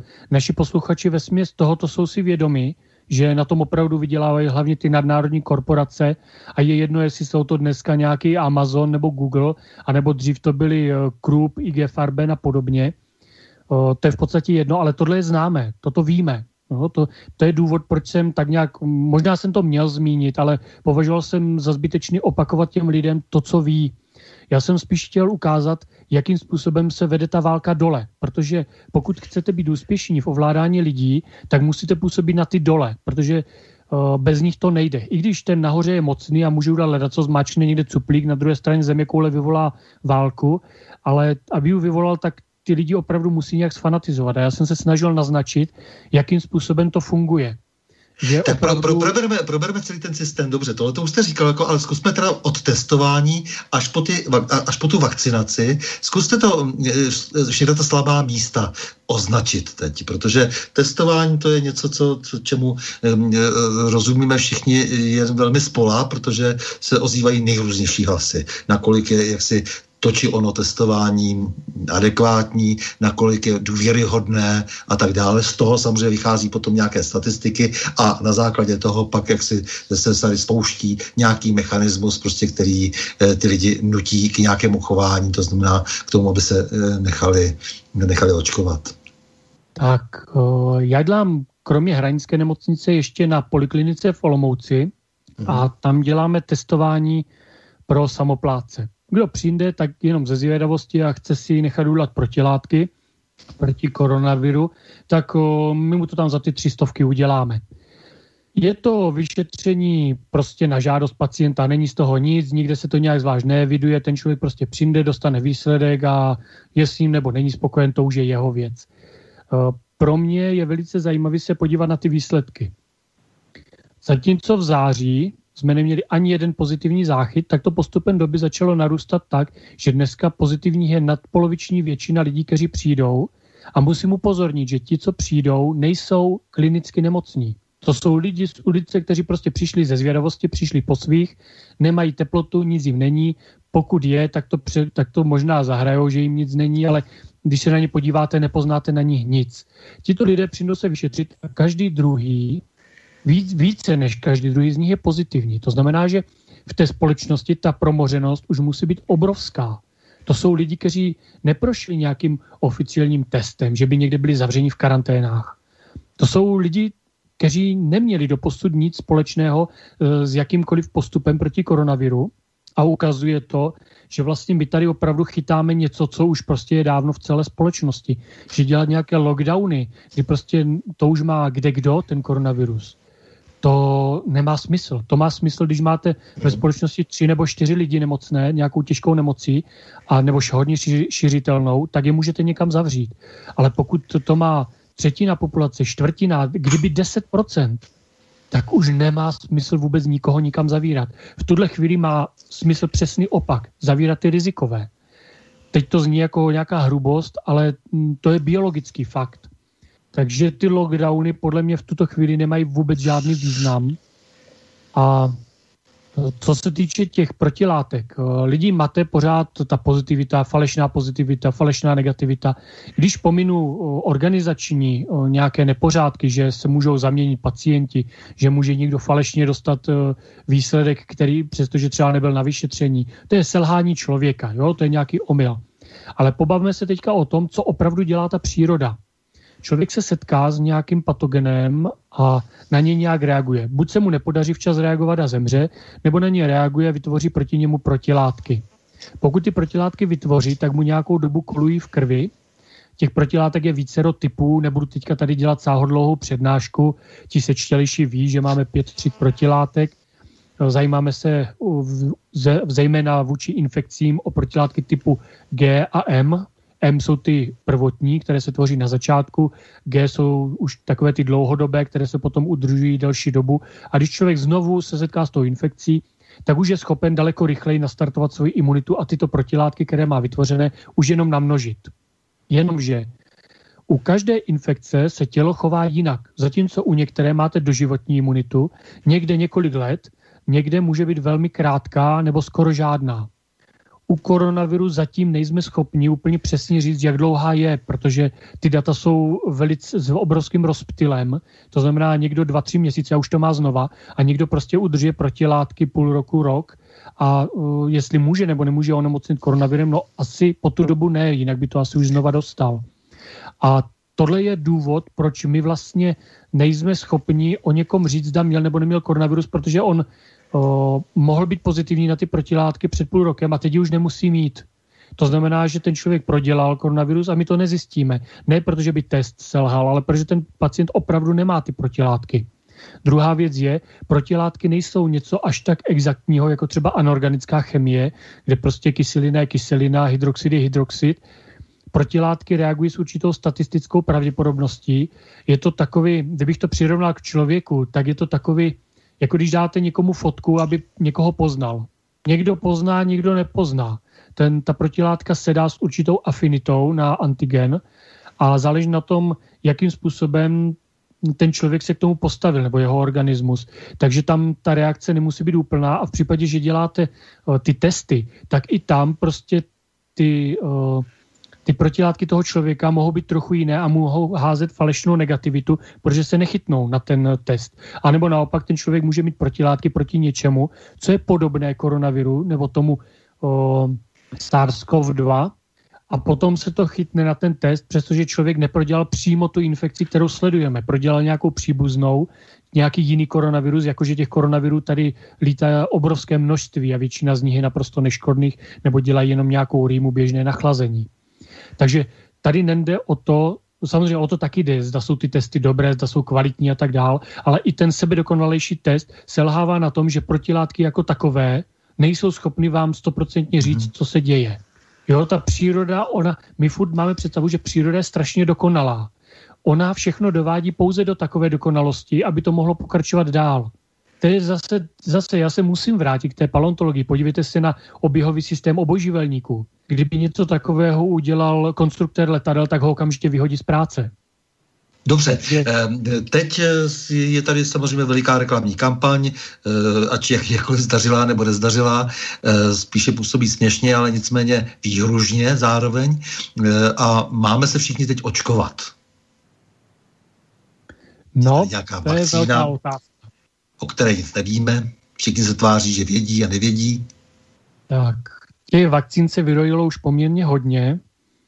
A je na nich zarážející hodně věcí. Já sám nejsem vakcinolog, nejsem infektolog, takže nejsem schopen mluvit o tom úplně podrobně. Každopádně vakcína, která vznikne za tak krátkou dobu, Nevím, já bych se asi bál nechat se tím očkovat. Je tady ve hře i to, že nejsou zatím nějaké validní klinické studie, jak to vypadá s pacienty, kteří se nechali očkovat, jak to vypadá z dlouhodobého hlediska. jaká je paměť na takovou vakcinaci. Ono se sice uvádí nějaká čísla, ale jak můžete uvádět čísla, která jsou delší než celá doba přítomnosti koronavirové epidemie? Hmm. A pokud někdo takový čísla dá ven, tak je velice dobrý zbystřit, zda náhodou to neví proto, že ten koronavirus zkoumal už předtím, než tady oficiálně měl být. To je, eh, z toho potom vyplývají některé úvahy, že opravdu ten koronavirus skutečně by mohl být umělý, anebo že se o něm vědělo mnohem dřív. Což ostatně napovídají i někteří lékaři z Itálie, kteří tvrdí, že když si prohlíželi zpětně rengenové snímky pacientů, tak zjistili, nebo rengenové, ne, CT, CT snímky z listopadu, z října 2019, tak už tam nachází známky koronaviru. Takže on, kdo ví, jak je starý a kdo ví, jestli ho už předtím někdo nestudoval. Jo, takže to potom přináší hodně otázek, ta suverenita při tom vakcinování, zdá vlastně ty firmy, co byly schopny tak rychle tu vakcinu vyvinout, zdá o té infekci nevěděli už v loňském roce. A pokud ano, tak eh, co to vlastně pro nás znamená? Zda někdo nepřipravoval vakcínu na nemoc, kterou sám vypustil. Jo, ale to jsou všechno otázky. To já netvrdím, že to tak je, ale to si kladu otázky, jak je možné, že někdo přijde uh, s lékem, který si normálně připravuje desetiletí, mm-hmm. za tak krátkou dobu. Oni se sice vymlouvají, že je to pouze odbočení od jiných vakcín, že jsou podobné, že na tom principu se to udělá. No to jo, ale proč u všech ostatních vakcín se takové odbočky nedělají? A přitom my v tropech máme řadu chorob, které jsou daleko horší než koronavirus. Vemte si, že na tuberkulózu dodnes umírá podstatně víc lidí než na koronavirus. My to podceňujeme, protože my jsme zrovna mimo ohnisko. Ale kdo ví, co tady bude za 20, za 30 let, když se přestalo s povinným očkováním proti, o, proti tuberkulóze. Takže já si myslím, že kolem té vakcíny je víc otázek než, než jistoty a já osobně, mm, já bych neměl asi odvahu nechat se očkovat takovou vakcínou, přičemž nejsem odpůrcem očkování, tak jako někteří lidi dneska přešli do úplného extrému, že odmítají očkování jako takové. Já sám jsem se nechal očkovat proti klíšťové encefalitidě, protože chodím často do lesa a klíšťata sbírám na nohách v podstatě jak borůvky, tak uh, mi nic jiného nezbylo, takže nejsem odpůrcem očkování jako takového ale mm, na takovou rychlokvašku bych asi neměl odvahu. Co mhm. se týče pacientů, myslím si, že tady má smysl očkovat ty, kteří jsou rizikoví. Určitě nemá smysl očkovat desetiletý děcko, který prostě vesele skáče, chodí do školy, je plně fyzicky a psychicky kompenzované, protože pravděpodobnost, že umře na toto onemocnění, je tak strašně nízká, že i sebe menší komplikace u očkování jsou větší než to riziko z té infekce. Totež 20-letí, 30-letí lidi. Tam bych opravdu to očkování doporučil u nějakých mimořádně indisponovaných lidí. Pokud je někdo s o, různými vadami, s cukrovkou, obézní, s vysokým tlakem, tam se o tom dá diskutovat. Čili u lidí, kteří jsou ve vyšším věku, nazbírali tyto choroby, protože právě tyto choroby indisponují vůči koronaviru. Tam bych i přes ty rizika byl ochoten připustit, že to očkování má význam. Čili opravdu v těch domovech důchodců, kde máme člověka, který má třeba 150 kg, má vysoký tlak, má cukrovku, tam si myslím, že to je člověk indikovaný k té vakcinaci i za těch uh, rychlých podmínek, které teďka byly. Ale jako plošné očkování, myslím si, že promoření té populace je daleko rychlejší a působí stejně a přinese v té populaci pod 30 let méně rizik. Takže eh, kromě těch skupin, které jste vyjmenoval, byste to spíše nedoporučil všem těm ostatním e, normálně běžným občanům? No, 20 letého člověka očkovat touto vakcínou, to jsou peníze vylité do kanálu. Mm-hmm. Ale ještě navíc jako s nějakými možná vedlejšími účinky, které nejsou, eh, ano, není jasné, jaké budou mít následky. No. Já o nich nechci mluvit ne proto, že bych netušil, co to všechno může způsobit, ale Eh, my je neznáme. Já nechci dělat proroka, který potom se splete. My je prostě neznáme a zkuste si nechat podat látku, o které nevíte, jaký má účinky.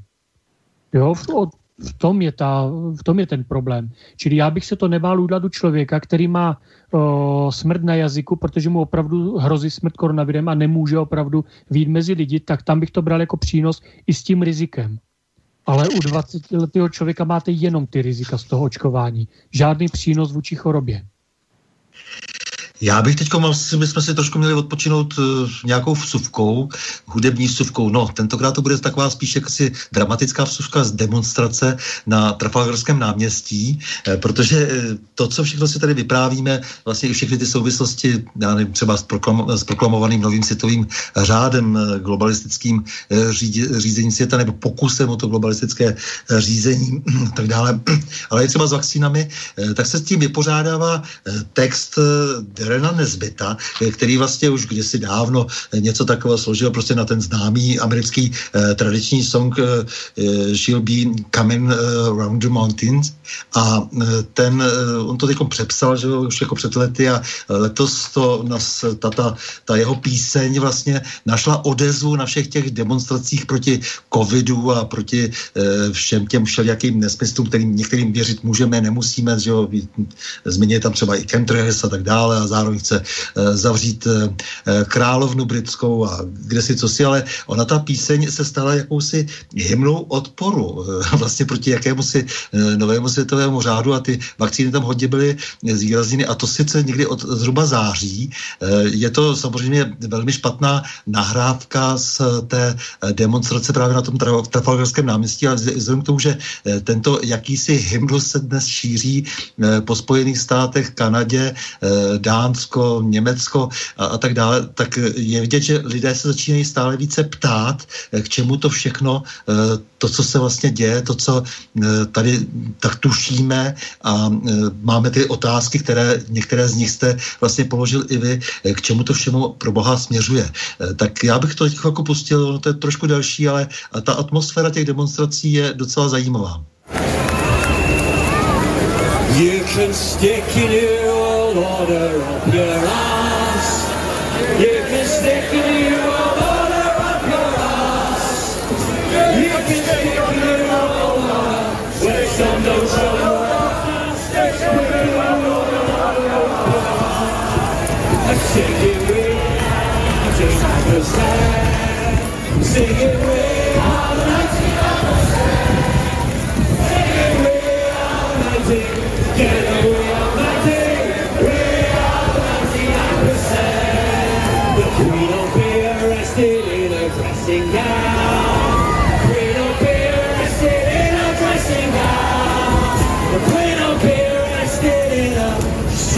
But you sit up, you'll get arrested in a dressing gown. You can stick your corporation on your arm. You can stick your corporation on your arm. You can stick your corporation for free and sovereign nation. Stick your corporation on your arm. That's we are reality, 9%.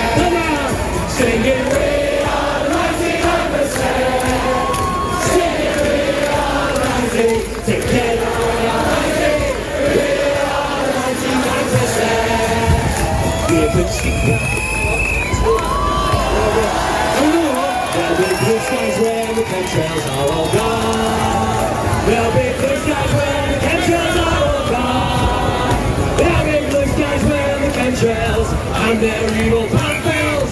Blue skies when the chemtrails are all gone. You can stick your coronavirus up your arm. You can stick your coronavirus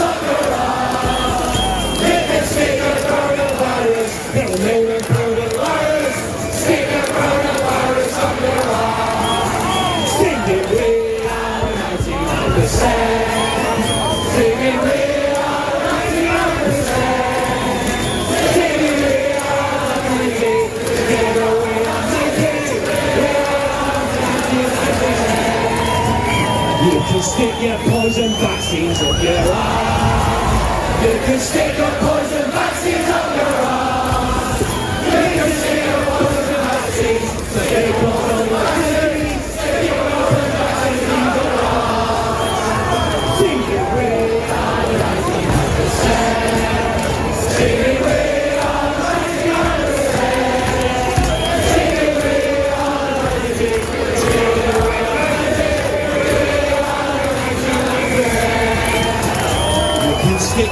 fucking drilling up your ass. You can stick your TV programs up your ass. You can stick your GMO crew. We ain't gonna come through. Stick the JoJo Jacksons up your ass.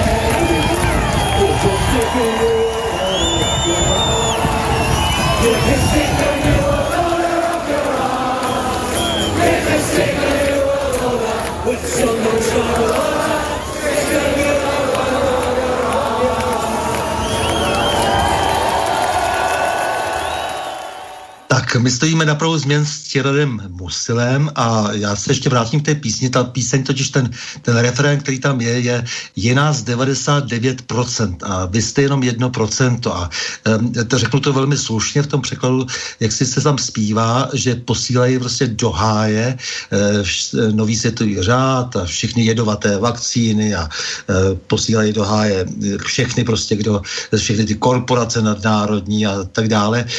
Normálně takových písní protest songů takových je hodně, ale jelikož tahle píseň byla uh, vyhlášena, jak si lidem se dá říct dnes, jak si nejlepší písní roku 2020 v Británii a šíří se uh, tak, že vlastně stovky tisíc lidí po světě jí zpívají a uh, dávají si k tomu své vlastní sloky ve svých vlastních jazycích, tak mně to přijde docela zajímavé probuzení a je to ostrá píseň, která se s tím opravdu nemaže, ale je zajímavé, že teď právě, přestože někdy v roce 13 eh, ten Dorian Nesbitt eh, složil, eh, nebo respektive, jak, jak říkám, opatřil slavný, slavný song svými vlastním, vlastním textem, tak teď teprve vlastně našla svoje vyjádření v tom davovém, jak si dá se říct hněvu, proti tomu, co, co proti nám, jak si dnes provádí taková, takový ten samozvaný establishment. Tak já jsem se chtěl zeptat eh, v této souvislosti, eh,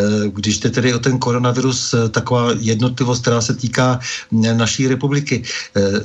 Jak vy vnímáte to, že jsou u nás vojenští doktoři z Texasu a Nebrasky, kteří nám tady mají pomáhat, ono nakonec jich je méně, než původně slibovali, ale jsou například u vás, nebo měli být u vás v Olomoucké vojenské nemocnici, původně měli být v pražských letňanech, kde naprosto zbytečně se platí eh, podnikateli Sehnalovi eh, milion eh, denně za pronájem, pronájem jakýchsi hal, a které nejsou vůbec potřeba, protože tam žádní nemocní nejsou, ale měli tam ti američané být.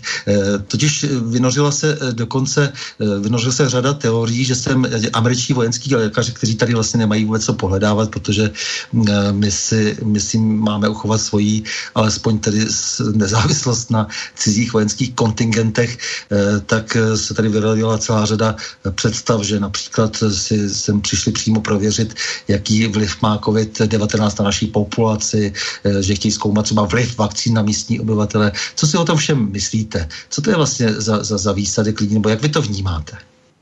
Zase, já nejsem přímo z toho prostředí, čili já nemůžu tvrdit, jaké zadání dostali, čili zda tady něco testují nebo netestují, nejsem schopen prokázat. Přestože si myslím, že asi ano, proč jinak by tady byli, tak nemám v ruce důkaz. Proto to nelze tvrdit, ale to, že k nám přijíždí tito lidé řídit tady, kde co, my ani nevíme, koho mají pod palcem, tak jenom ukazuje na postavení České republiky. My v podstatě od rozpadu Rakouska-Uherska jsme vždycky byli pod ničím vlivem. O, Přestože mi někdo může oponovat, že za první republiky ne, není to pravda. Za první republiky francouzští generáli velice dobře dohlíželi na to, co dělá každý ministr. První dva roky dokonce okupovali podkarpatskou Rus, než ji předali pod československou vládu, ale i tak tu vládu potom drželi v rukách. Pak jsme byli pod Hitlerem, potom zase v rámci východního bloku a potom jsme se dostali pod Německo, spod kterého nás pomalu přebírá Amerika. Takže my jsme trvale pod něčím vlivem a všimněte si, že naše země byla vždycky testovacím prostředím pro to, jak testovat extrémy. V rámci socialistického bloku jsme měli extrémní množství znárodnění. To, to nemá obdobu ani v Sovětském svazu. Tady se znárodnilo úplně všechno. Po roce 90 jsme byli extrémně v privatizaci. Tady se zprivatizovalo úplně všechno. Tady vyjmenujete na prstech jedné ruky, co zůstalo státní a i to je rozkradeno tak, aby to nefungovalo. Takže naše země slouží k testování kde čeho a myslím si, že pokud by tady někdo dělal pokusy s koronavirem, tak uh, jsme v podstatě místo, kde ti lidé mají největší toleranci tady k těm hokusům pokusům. My jsme zvyklí na to, že prostě se s náma cvičí. Všimněte si, jak rychle jsme si zvykli na roušky a to je ani ne rok poté, co se tady demonstrovalo proti burkám, a z osobní zkušenosti můžu říct, že ti, co byli největší odpůrci nošení eh, hijabu a burek, tak dneska jsou největší fanatici do nošení roušek. Takže naše země je velmi vhodná k testování kde čeho. No a jestliže my teďka patříme pod Ameriku, tak eh, prostě je pochopitelné, že tady budou ti američtí vojáci. Ono je to vidět taky eh, jakým způsobem se dohlíží na jakýkoliv vliv ze zahraničí. Nás, na, my jsme teďka strašení o, vlivem z Ruska, z Číny. Jak to, že máme strach z Ruska z Číny? Přece když jsme si tady 30 let vykládali, jak se otevíráme světu, a teďka, když se tady objeví nějaká ruská firma nebo nějaký uh, ruský zpravodaj noviny, tak z toho mají všichni hysterii. Proč mají strach z jiných názorů? Tady nějaká firma Semantic Visions dohlíží na to, zdá se sem nešíří nějaké dezinformace. Oni nejsou schopni ani říct lži. Pod pojem dezinformace se, uh, pod pojmem dezinformace se skrývá jakákoliv informace, která není schválená ze západu. Ta firma Semantic Visions pracuje pro NATO, placené z Británie, a oni dohlíží na to, aby my jsme byli chráněni před dezinformacemi. Proč si my sami nemůžeme rozhodnout o tom, co budeme a nebudeme poslouchat? Já například jsem pro svůj webový, ne, no web taky připravuju, ale pro svůj YouTubeový kanál zvolil název Moravský troll právě proto, že dneska každý, kdo nemá prorežimní názory, tak je automaticky považovaný za ruského trola. Já jsem si toho trola tam dal záměrně k tomu moravského, že abych prostě vyjádřil, odkud mluvím No a když mi na YouTube zakázali až do konce února dávat jakékoliv příspěvky, no tak jsem to uložil na iránský aparát. Takže teďka jsem moravský troll vysílající z iránské, z iránské emigrace, což má být v podstatě parodie na to neustále obvinování, že jakmile někdo nemá provládní názory, tak je ruským trolem. Myslím si, že prostě Česká republika je teďka plně v područí zahraničí. Využívá se toho, že lidé mají plno, plné zuby toho, co se tu děje a bouří se proti našim politikům, což samozřejmě má určité opodstatnění, ale oni si neuvědomují, že ti politici jsou ve vleku toho, co je v zahraničí. Já sám nejsem příznivcem eh, premiéra Babiše, eh, ani prezidenta Zemana, ale myslím si, že oni v podstatě nemůžou dělat nic jiného, než to se jim namluví z hora. A u prezidenta Zemana tam už se to ani tak moc nebere, protože prezident v naší zemi nemá velké pravomoce, ale premiér v podstatě nemůže dělat nic jiného, než to, co je mu nařízeno zvedení od NATO, a tím pádem vlastně vyčítat mu cokoliv nemá v podstatě žádný smysl, protože pokud na jeho místo bude dosazen někdo jiný, tak to bude pokračovat dál. Všimněte si, že Ministr Adam byl nahrazen ministrem Prinmulou, ministrem zdravotnictví, ten byl nahrazen ministrem zdravotnictví Blatným. Minister zdravotnictví Blatný, než nastoupil do své funkce, dokonce tvrdil, že od něho neuslyšíme žádná omezení, žádné restrikce, nedokážu už to teďka z hlavy přesně citovat, takže mě neberte za slovo, ale snažil se ukonejšit lidi, že prostě bude hledat jiná opatření než uh, uzavírání lidí. Přišel do funkce a okamžitě otočil. Já samozřejmě nejsem schopen říct, kdo ho vzal pod krkem ale ta změna chování je zarážející. A všimněte si, že kdokoliv se dostane nahoru, tak prostě jde tady v tom. Podívejte se i na takovou stranu, která by správně měla být tvrdě opoziční, KSČM. Ta strana není zločinecká tím, že se hlásí k komunismu, ona je zločinecká tím, že je pro eurounijní. Ta strana v podstatě přešla úplně na pozici těch, proti kterým by z principu komunistické ideologie měly stát. Čili pokud se dostanete do parlamentu nebo výš, já nevím, co tam s těmi lidmi dělají, jestli je napíchají nějakou drogou nebo co, ale ti lidi prostě táhnou všechno do Evropské unie a do NATO. Takže... Tak my, my víme, že třeba v Aspenském institutu je vlastně jakási líheň takzvaných lídrů, že se tam vlastně vybírají lidé napříč politickým spektrem a vlastně potom, jakkoliv dopadnou volby, tak jste vždycky překvapen, že v klíčových pozicích jsou vždycky jenom členové Aspenu. No, no to něco vypovídá tady o té záležitosti a já se obávám, že pokud někdo by se chtěl vymanit tady z tohoto sevření mocností, tak by to bylo za cenu neskutečných ztrát. To by byly obrovské oběti. Já teďka nemám v podstatě nějaký návod, jak se zbavit toho lavírování mezi mocnostmi. Když si to tak vezmete, tak první lavírování mezi mocnostmi bylo už v době Velkomoravské říše, kdy jsme lavírovali mezi Římem a Byzancí. To bylo tamto laškování s tím křesťanstvím latinského ritu nebo byzantského ritu. Tam vůbec nešlo o křesťanství, protože obě dvě formy měly stejného boha. Tam šlo o politický vliv. Zda nám bude vládnout Řím nebo Byzanc. Nakonec byla zvolena Byzanc, protože byla dál a v tu dobu, kdy ještě nebyla elektronika a letadla, tak samozřejmě k nám nemohli nějak zasahovat mocensky. No ale později k tomu lavirování docházelo dál, že to zase zpátky eh, Svatopluk se přiklonil k Římu. No a my to děláme dodnes. Dodnes to děláme tak, že se přikláníme východ, západ. Jo, když jsme opustili Rakousko-Uhersko, tak pod vliv Francie, pak Německa, že, pod říjskou orlici. A my máme, my učíme se furt vždycky o minulých režimech mluvit, jakože to bylo špatný. Tak i dneska se mluví o komunistech, tak už trošku nám mochabla paměť a už nevíme, co se vykládalo dřív třeba o první republice, nebo jak za druhé republiky a za protektorátu, jak se škaredě mluvilo o první republice, za první republiky, o Rakousku, Uhersku. Prostě ta posedlost pliváním po minulých režimech je tady v genech už po staletí. A lidé si neuvědomují, že vlastně je to tak trochu i naše neschopnost postavit se sám na nohy. A při tom plivání po minulých režimech zapomínáme, že v každém minulém režimu, ať už to bylo poválečném nebo za protektorátu, za první republiky, vždycky bylo obrovské množství lidí, kteří s tím režimem táhli a kteří šli taky proti němu.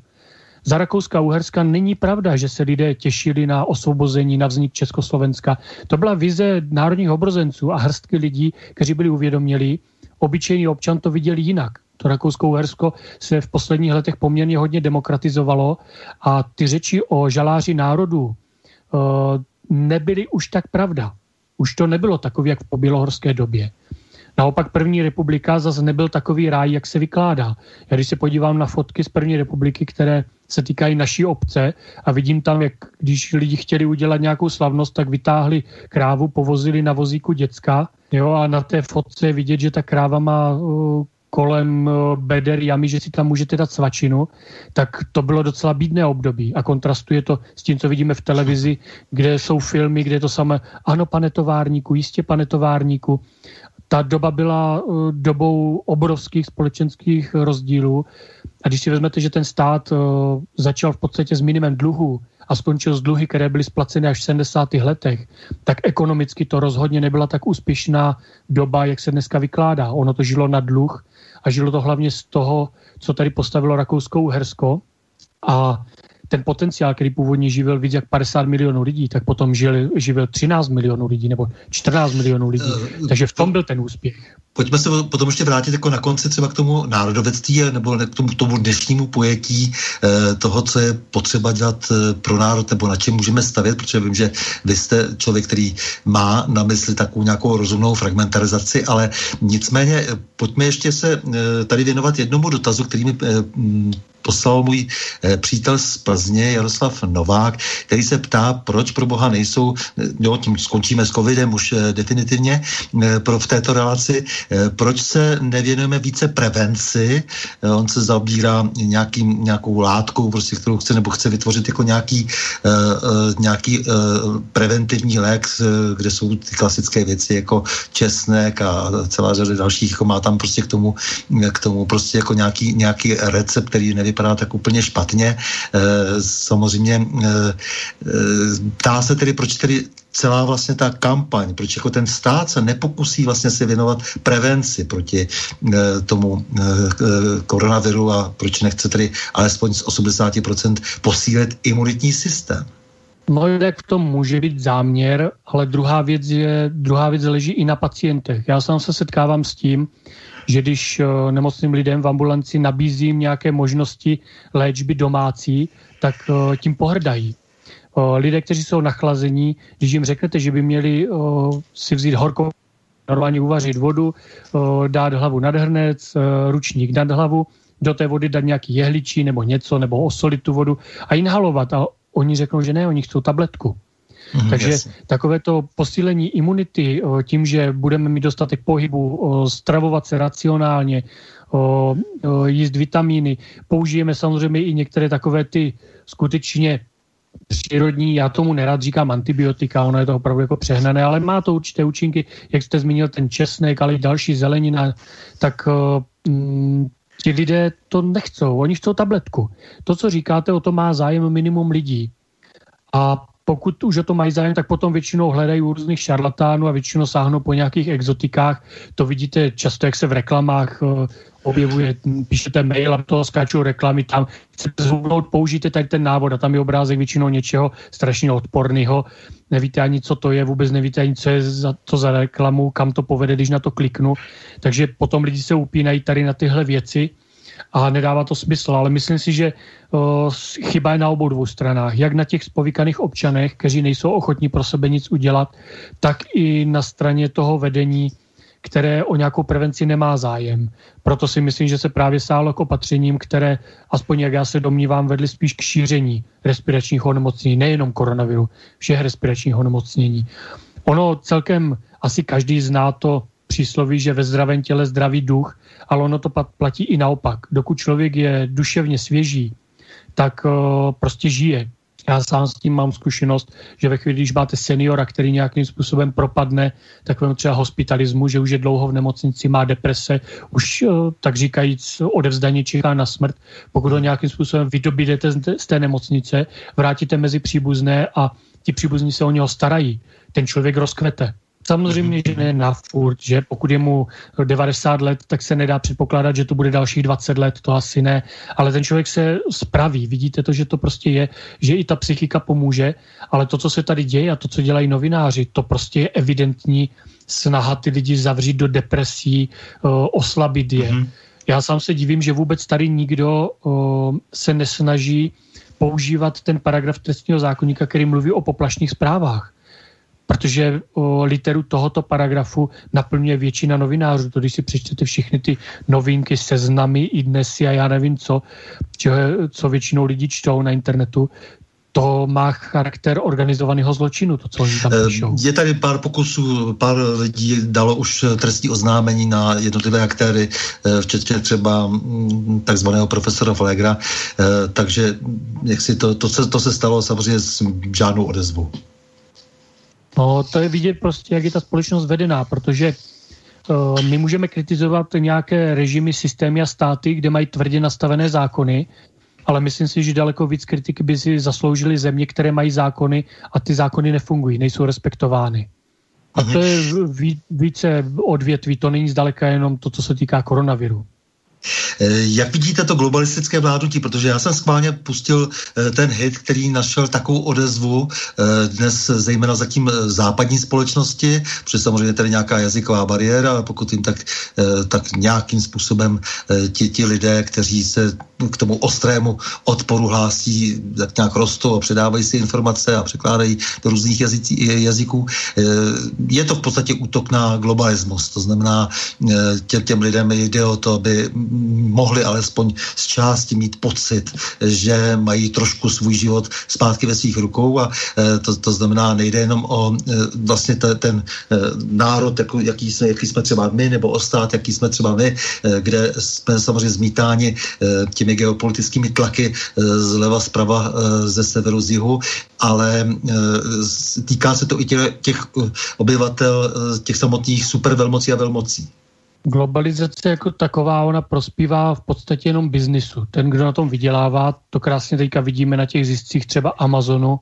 Já nemám před sebou teďka ty konkrétní čísla, ale jestli oni se za dobu koronaviru zvětšili o čtvrtinu nebo o třetinu, což u takového gigantu znamená, že si může koupit dalších několik států v Africe a mají v podstatě eh, ty organizace větší obrat, než je rozpočet tady těch zemí. Takže těm to prospívá, oni mají opravdu velký zájem na tom, aby k té globalizaci docházelo. Pro obyčejného člověka si myslím, že je to ke škodě.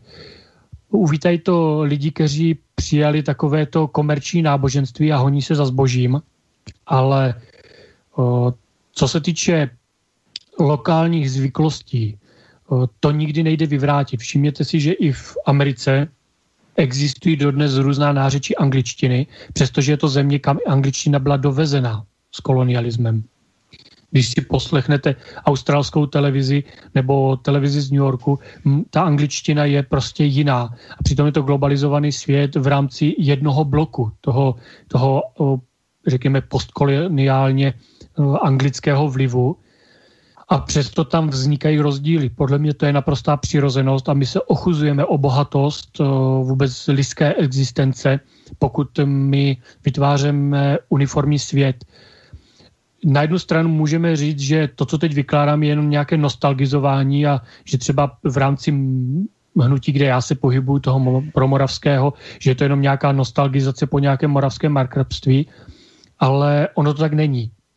Eh, realita pro eh, člověka, jako pro lidský druh je ta, že jakýkoliv pokrok byl způsoben, střet, způsoben střetem civilizací, střetem kultur, velice zajímavé je podívat se na to, jak vůbec vznikl třeba starověký Egypt, který vznikl v době, kdy začala vysychat Sahara a velice různé národy, protože to je obrovská plocha, málo kdo ví, že Sahara je větší než Rusko. Jo, z toho obrovského území, neskutečně obrovského, se sešly různé národy, které nebyly vůbec příbuzné a natěsňali se, doslova naňahňali, jak se říká u nás na, na Hané, tak se naňahňali kolem toho Nilu. Najednou tam byly dva miliony lidí, každý odinut a každý uměl nějakou drobnost.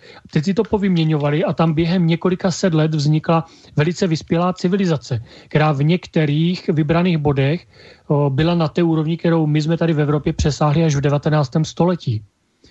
A pokud my toto zrušíme globalizací, tady tu, o, tu pestrost, tak dopadneme tak, jak dopadly ty civilizace, kterým se to podařilo, jako Řím nebo zrovna ten Egypt, které prostě zrušili tu variabilitu a pokud se ohranili proti jiným kulturám, které byly okolo, tak vlastně zůstali pouze sami ze sebou a v tu chvíli ten pokrok končí.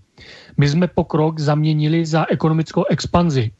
Málo kdo si uvědomuje, že o, hospodářský systém, který potřebuje za každou cenu neustálý ekonomický růst, tak je sebedestruktivní, protože jediné, co v přírodě roste do nekonečna, tak je rakovina. Čili pokud my potřebujeme víc a víc vyrábět, aby jsme označili ekonomiku za stabilní, tak to je jako označit pacienta, který má rakovinu za stabilního, jenom proto, že se mu krásně množí buňky. To no, prostě, uh, ta, no. Jasně. Eh, pojďme, pojďme tedy dál, prostě pojďme eh, ještě jako k tomu, tedy, eh, k tomu samotnému principu, protože je vidět, že, že lidé se brání právě v těch jednotlivých zemích, jak, jak říkáte, jsou velké rozdíly samozřejmě i, i mezi těmi, i, i třeba v těch anglicky mluvících zemích, jak si samozřejmě kulturní a, a tak dále, ale je vidět, že vlastně jde o, těm lidem vlastně o to, jak si, si opravdu se starat o něco, co jsou schopni přehlédnout, nebo čemu jsou schopni prostě porozumět vidět, je vidět, že třeba i Spojené státy jsou dnes na pokraji dělení. Na tom Trafalgaru prostě je vidět, že ti eh, lidé si uvědomují, že tady je hrstka eh, lidí, kteří jak si eh, se snaží zúžit to hrdlo, aby jak si jich bylo spíše stále méně, kteří budou ovládat ten zbytek a proto tady teda ta píseň je nás 99%. Jo, jako že, že vlastně je to, dá se říct, teď vlastně minimálně teda ten celkový euroamerický trend. No je, ale je potřeba si uvědomit, že ti, co jsou nahoře, si toto uvědomují. Ano. Pro ně to není novinka, že lidé dole se bouří a oni budou samozřejmě přemýšlet, co dělat s tím. O, pouze někdy se použije síla. Daleko častěji se použije nějaký trik uplacení lidí ze spodu. Jo, to je krásně vidět už dřívějška, že? Prostě jak původní myšlenky, které prostě byly pro lidové, se pak měnily, kolikrát různé odbory, které měly lobovat za pracující, tak nakonec se změnili v takové ty žluťácké odbory, kde prostě někdo spolupracuje s těmi nahoře, dolů se hodí pár drobků a ono to takhle může fungovat i na celé společnosti. Takže já se obávám, aby právě ti lidé, kteří jsou úplně nahoře, a to často nejsou ti, které vydáme v televizi, Všimněte si, že o nějakých těch uh, Rothschildech a podobně už dneska skoro neslyšíme. Když ukážou někoho z těchto rodin, tak se většinou dozvíme jenom to, že mají rádi děti a že rádi pijou víno a že rádi jezdí na dovolenou na Havaj. Ale vůbec se nedozvíte o tom, kde mají všude peníze. Uh, kolikrát největší moc na světě mají lidé, kteří nejsou uvedení v žebříčcích nejbohatších lidí protože jejich majetek prostě není uváděn a jejich majetek může být třeba ještě ořád větší, než je teď v držení Amazonu anebo dalších velkých společností. Takže ono je vůbec těžké odhadnout, co se s tím dá dělat, protože někteří ti lidi, ti mocní lidi nejsou dohledatelní. To už není jak v dobách, kdy král seděl na svém trůnu a vidělo se, že na tomto hradě je ten, kdo nám vládne. Nejhorším problémem globalizace je to, že my vlastně nevíme, kdo za tím vším stojí. My ty lidi nazýváme nějak jako globální elity a horních nevím kolik tisíc, ale o, zkuste je jmenovat. Většinou, hmm. když je budete jmenovat, tak zjistíte, že jmenujete ty, kteří pracují pro ty nejmocnější. A to je ten největší problém. V dobách, kdy, teď to řeknu prostě otevřeně, v dobách, kdy stačilo zastřelit císaře nebo cara, tak to byly zlatý časy. To byly zlatý časy, když ten uh, císařský uh, žandár, který proti nám běžel, byl ten nepřítel. Tehdy jsme dokázali ukázat prstem. Zkuste dneska ukázat prstem. To je strašně těžké. Dneska ta doba se posunula do podmínek, kdy my často nevíme, proti komu vlastně máme stát. To je strašný problém. Jo? A toto, toto je to, co je výzva do budoucna, poznat vůbec složení této společnosti a zjistit, kam vlastně máme směřovat své úsilí. Protože ono jít a zastřelit někoho, kdo prostě někde rozdává vakcíny, to je gesto, jo? ale o, myslím si, že tohle je pouze krok zoufalých. Eh, řekněte mi, eh, vy máte samozřejmě velmi vyhraněný názor a je dobré, aby tady byl slyšen také eh, na všechny ty genderové, ekologické a multikulty šílenosti, v podstatě na ideologie současnosti, které slouží jako určitý nástroj právě těch lidí, kteří nejsou tak zdaleka vidět a kteří nám ukazují ty různé Soroše a Gatese a, a všelijaké feministky, e, a, a lidi e, různým způsobem e, se snažící e, vlastně v podstatě e, vytvářet jakési náhražky nějak, jako nějakého e, z normálního e, klasického náboženského systému, e, tak nám to prostě předvádí prostě e, nějaké zběsilosti, prostě, které dá se říct, že i odvádějí pozornosti také o té spletité struktury eh, lidí, kteří stojí za oponou. Ano, ono už se to vyvinulo během 20. století, i když to tak nevypadá, tak do téhle kategorie patřil i klasický nacismus a fašismus. Jde o to, že eh, v době, kdy stále větší a větší roli v rozhodování společnosti hrál i obyčejný člověk, začaly na začátku 20. století, někde už v 19. století všeobecné volby, tak se muselo nějakým způsobem začít s těmi lidmi pracovat. Skutečné svobodné volby jsou tam, kde poučený člověk, který je vzdělaný, má přehled, přijde k volbám a tam může o ničem rozhodovat. Pokud ale ten člověk vybírá z nějakých loutek a ještě navíc není ani poučený, nemá správné informace, tak ty volby selhávají. A v podstatě tady všechny ty zvláštnosti, s kterými se tady setkáváme, všechny ty LGBT, o, feministky, o, různí ekologičtí aktivisté a podobně, to jsou vlastně do extrému přetažené problémy, které ve společnosti nějakým způsobem jsou, někoho trápí, ale to jejich řešení je vytaženo do takového extrému, aby to se dostalo na tu úroveň, kterou jsme viděli za druhé světové války. Před druhou světovou válkou opravdu existovaly obrovské sociální problémy.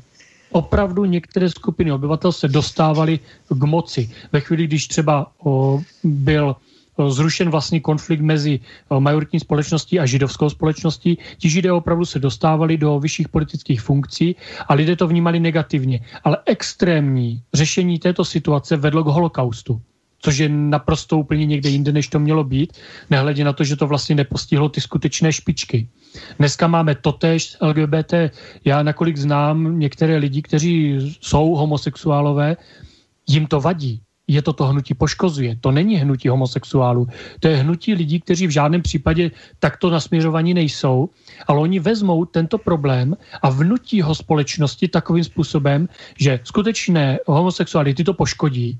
Jo, ti prostě ti jsou odvaření, protože ve chvíli, když se někde objeví, tak uh, lidi se proti ním uh, otáčí, protože mají pocit, že každý homosexuál je součástí těchto šílených hnutí. A přitom uh, to vytváří pnutí ve společnosti. A to se dá krásně ovládat. Ekologie, to tež. Jo, ve chvíli, když začne každý, každý ho obvinovat, kdo jak ovlivňuje životní prostředí, tak to vede až k ekoterorismu. Všichni ovlivňujeme životní prostředí a všichni ho ovlivňujeme tak, jak si myslíme, že je to pro nás dobré. Prostě mám hlad, tak se najím, chutná mi něco, vezmu si to, chci si něco koupím, koupím to. Tím samozřejmě ovlivňuji životní prostředí. Úplně každý i ten nejposlednější lidojet v pralese někde v Nové Gvineji ovlivňuje přírodu kolem sebe a kdyby on tam nebyl, byla by ta příroda jiná.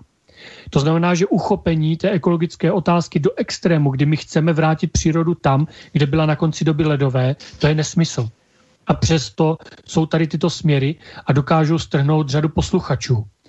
Otázka feminismu. Zase, o, muž a žena nejsou stejní. Z biologického principu prostě nejsou. Proto existují tyto dvě pohlaví, aby vzájemně se doplňovaly a nějakým způsobem pokračovala dál uh, lidská společnost. Všimněte si, že u každého živočišného druhu nebo rostlinného druhu kde existují oddělená pohlaví, tak se líší různou měrou. Někde hodně, někde málo, někde je samec větší, jinde samice větší, že třeba u hmyzu jsou větší. Jo, někde se jeden z nich může změnit třeba jenom v orgán uvnitř druhého, někde jsou obojetníci. Čili pokud je taková obrovská variabilita v přírodě, tak to znamená, že je tím něco zamýšleno, má to nějaký smysl. Tvrzení, že muž a žena jsou stejní, je nesmysl. I to myšlení je jiné a není dáno pouze výchovou, ono opravdu je dáno i od přírody. A ve chvíli, kdy vy začnete používat nějaké rovnostářství k nadspání lidí do nějaké jednotné identity, tak to samozřejmě selže. Pokud je člověk vychováván jinak, než jak je stavěný geneticky, tak e, začne vykazovat poruchy chování. Chlapci vychovávání v unisexuálním prostředí, kde vlastně od narození vidí akorát učitelku ve školce, učitelku ve škole, všude v rozvedených rodinách pouze s matkou. Ještě horší varianta tandem matka-babička. To je v podstatě pro malého chlapce destruktivní. Z něho nikdy nevyroste chlap.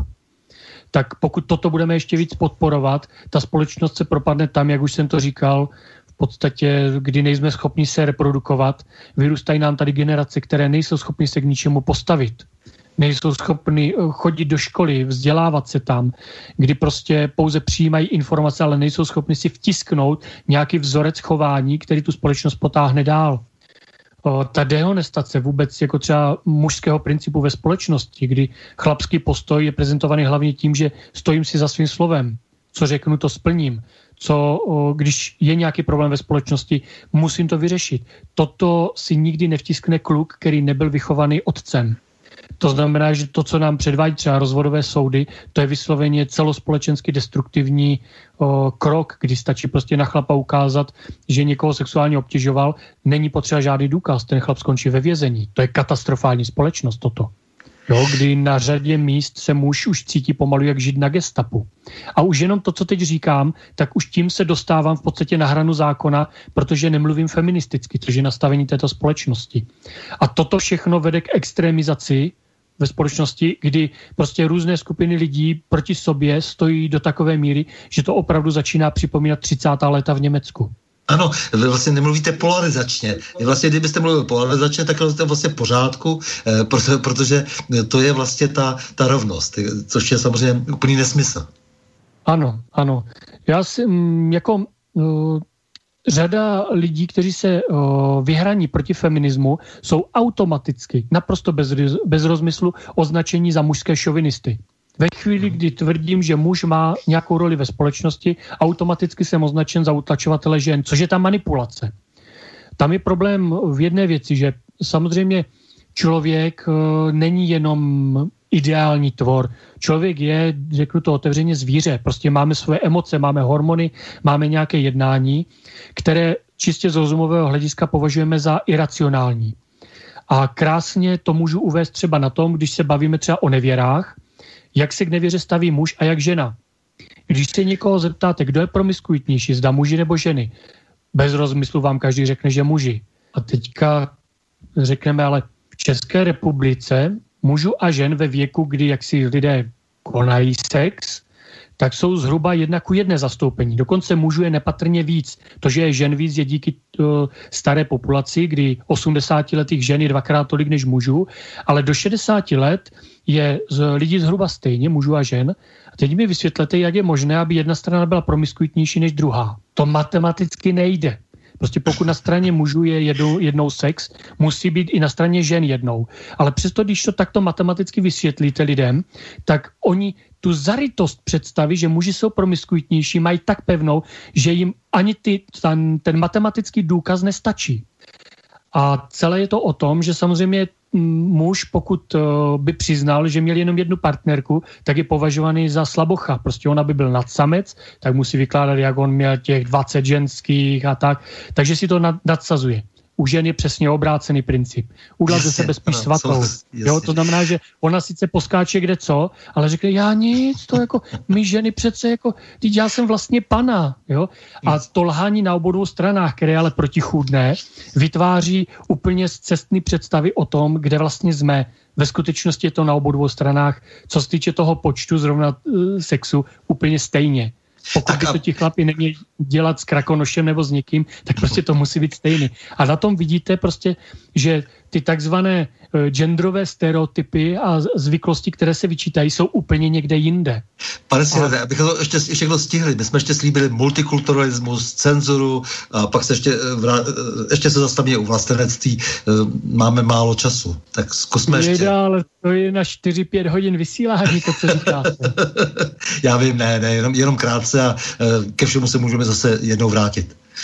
Eh, chtěl bych aspoň v krátkosti eh, vzkázat všem, eh, co se týče toho multikulty, jak všude vidíme různé národnosti, rasy a podobně, nenechme si vnutit ze zahraničí něco, co nám není vlastní. Problémy, které řeší Amerika, nejsou naše problémy. To znamená, že pokud oni tam mají z Černochy nějaké problémy, mají tam nějaké hnutí, že na černých životech záleží, já se nechci bavit o tom, zda záleží nebo nezáleží. Já si chci bavit o tom, že to je problém Ameriky. To znamená, že uh, neprožívejme tady to. My tady doma máme něco úplně jiného. U nás jsme měli imigrační vlnu řeku v 50. letech, měli jsme imigrační vlnu a ještě pokračující vlnu uh, z Ruska, z Ukrajiny, uh, z Větnamu. Vemte si, kde tady uvidíte větnamského zločince. My jsme si dokázali krásně poradit s našima imigračníma vlnama, a my se třepeme z informací ze západu. Přitom tady chybí prostě uh, podívat se na to, že i u nás umíme něco líp, než umí na západě a říct konečně přes tu hranici na západ, že oni se mají učit od nás, ne my od nich. My jsme své Větnamce střebali ideálním ukázkovým způsobem. Oni nevraždí, nekradou, Jo, samozřejmě dobře, tak občas něco propašujou, jo, občas nějaký Větnamec má tu pěstírnu s konopím, ale popravdě řečeno, to, co vypěstujeme my, je v daleko větším množství. Takže jejich kriminalita úplně se rozplývá mezi tou, kterou děláme my sami.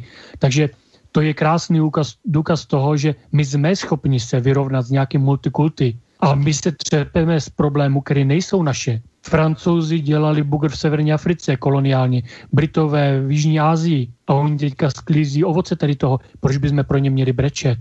To je jejich problém, ať si to oni řeší. A co se týče imigrantů, které nám chcou posílat, tak jim vzkázat, když my jsme řešili problémy s romskou otázkou, tak vy jste nám všechno vraceli zpátky a nadávali jste nám. Takže oplácejme jim stejné stejným. Prostě chcete nám poslat svůj problém, řekněme ne, jednoznačné ne. A není to rasismus. Já vůbec nemluvím o těch imigrantech, já mluvím o té Francii a Británii, které si vyrobili své problémy a ať si je vyřeší, ať je nehážou na nás. Tím, že my jsme jim otevřeli po 89. trh, my jsme jim o 20 let odsunuli jejich obrovskou ekonomickou krizi. A teď za ně máme řešit další krizi. Ať si to vyřeší sami. My už toho máme dost. My tak. máme své problémy a chceme si je řešit sami. A o co bychom to měli opřít jako zejména? Je, je to tedy to vlastenectví, je to patriotismus nějaký, je, je to tedy to, že vlastně budeme alespoň se snažit o lépe to, kam dosáhneme, kam vidíme? Jednoznačně. Já si myslím, že a to je vidět po celém světě. Jo, to není jenom tady v České republice. I ve Francii vidíte, že se zvedají okcitánci, katalánci, ve Španělsku katalánci, baskové, irové, o, skoti v Británii. Prostě všude se začíná zvedat ta vlna těch národních obrození a nebojme se toho. Prostě jenom člověk, který ví, kým je, kam patří, má nějaké národní zvyklosti, které jsou jen vlastní, nějaké multikulty a jemu národní uh, zemské zvyklosti má, tak takový člověk se cítí dobře, cítí se jistě. Takže já bych se nebál vůbec vrátit se k tomu. Jo, takže a co bych chtěl stihnout aspoň na poslední minutu, uh, máme tady uh, zanedlouho sčítání lidu. Takže jedna z mála věcí, kterou můžeme udělat, nestojí nás vůbec žádné peníze, žádný čas. Napište, napišme si tam opravdu národnost, která nám přísluší. Takže zejména na Moravě moravská národnost, ve Slesku sleská národnost. Až do konce 19. století jsme se za ní nestyděli. Myslím si, že není důvod se za ní stydět dál. Ještě můžeme chvilku přetáhnout určitě, protože nás zdržela taky vychřice, ale e, vy jste také e, samozřejmě publicista velký, máte, máte na svém, e, máte na tom moravském trolovi e, mnoho svých úvah a snažíte se e, prezentovat e, veřejně to, co, za, za co už vlastně, jak říkáte dnes, e, někdy hrozí téměř postihy, někdy dokonce i třeba vyhození z práce a vy máte elegantní, krásnou práci. Nebojíte se trošku jako toho, té nejenom té cenzury samotné, ale jako potom i toho tlaku, eh, dejme tomu administrativního? Tak samozřejmě ten tlak je. Dneska mm, on nebývá často vedený přímo na tu osobu, která tak říkají společensky zlobí. Osobně jsem se setkal s tím, že tlak byl na mojeho zaměstnavatele, čili vyhrožování přes subjekt, pro který pracuji. To se tak dneska dělává. Samozřejmě, že ta obava tam je. Jo? Takže mm, jako není to jednoduché se takto rozhodnout, ale mám jednu obrovskou výhodu. Nemám rodinu. Mě nemůže nikdo vyhrožovat přes děti. Takže mm-hmm. jsem využil tady tohoto a říkal jsem si, tak když mám tu možnost opřít se do té společnosti a nějakým způsobem se pokusit nějak, někam pohnout, tak když tu možnost mám, tak si myslím, že s radou by bylo nevyužít té možnosti. Podle mě, pokud člověk eh, může něco udělat, tak by to udělat měl. Mm-hmm. A e, cítíte nějaké tlaky nebo, nebo ne, nebo, nebo vás vlastně nechávají na pokoji, protože já vím, že určité problémy třeba měl a vlastně pracuje kousek od vás e, Marek Obrtel třeba nedávno. No on ty problémy má kde kdo, samozřejmě i já už jsem to pocítil, nejenom ten zákaz na YouTube, kde nesmím teďka dávat další videa, takže ten, kdo o tom neví, tak si myslí, že jsem je tam akorát přestal dávat a že už nejsem aktivní. Ale mm, nechci zabíhat do detailu, protože nevím, koho dalšího tím poškodím, ale uh, uh, jak říkám, je vyhrožováno kvůli mě mému zaměstnavateli a um, to už se těžko člověk potom jako nějak brání, protože uh, svoji činnosti samozřejmě stahuju subjekt, pro který pracuje dalších 400 nebo 500 zaměstnanců. To je prostě, to je způsob, který je pro mě velice těžký, já nevím, jak se k tomu postavit. Každopádně mm, mlčet podle mě znamená dávat souhlas k takovým postupům. Hmm. Já, tady máme ještě nějaké dotazy, ale nebo spíše Lubo, Lubor Skoščic se nám říká, že se mu to moc líbí a e, líbíte se mu jako host skvělý a je tady ještě Juraj, který nám tady píše, ale to už je e, delší Eh, delší text, takže možná, že ho necháme až zase na jindy, eh, nebo respektive třeba potom můžete odpovědět možná i písemně do redakce, to můžeme udělat také takovýmto způsobem.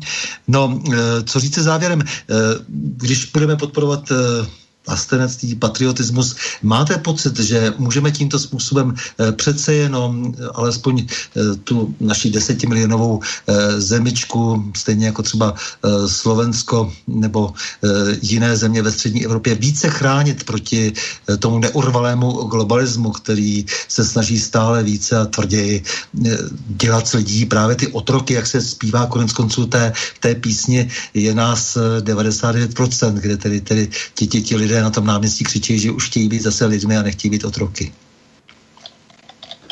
No, je to podpora toho národního myšlení.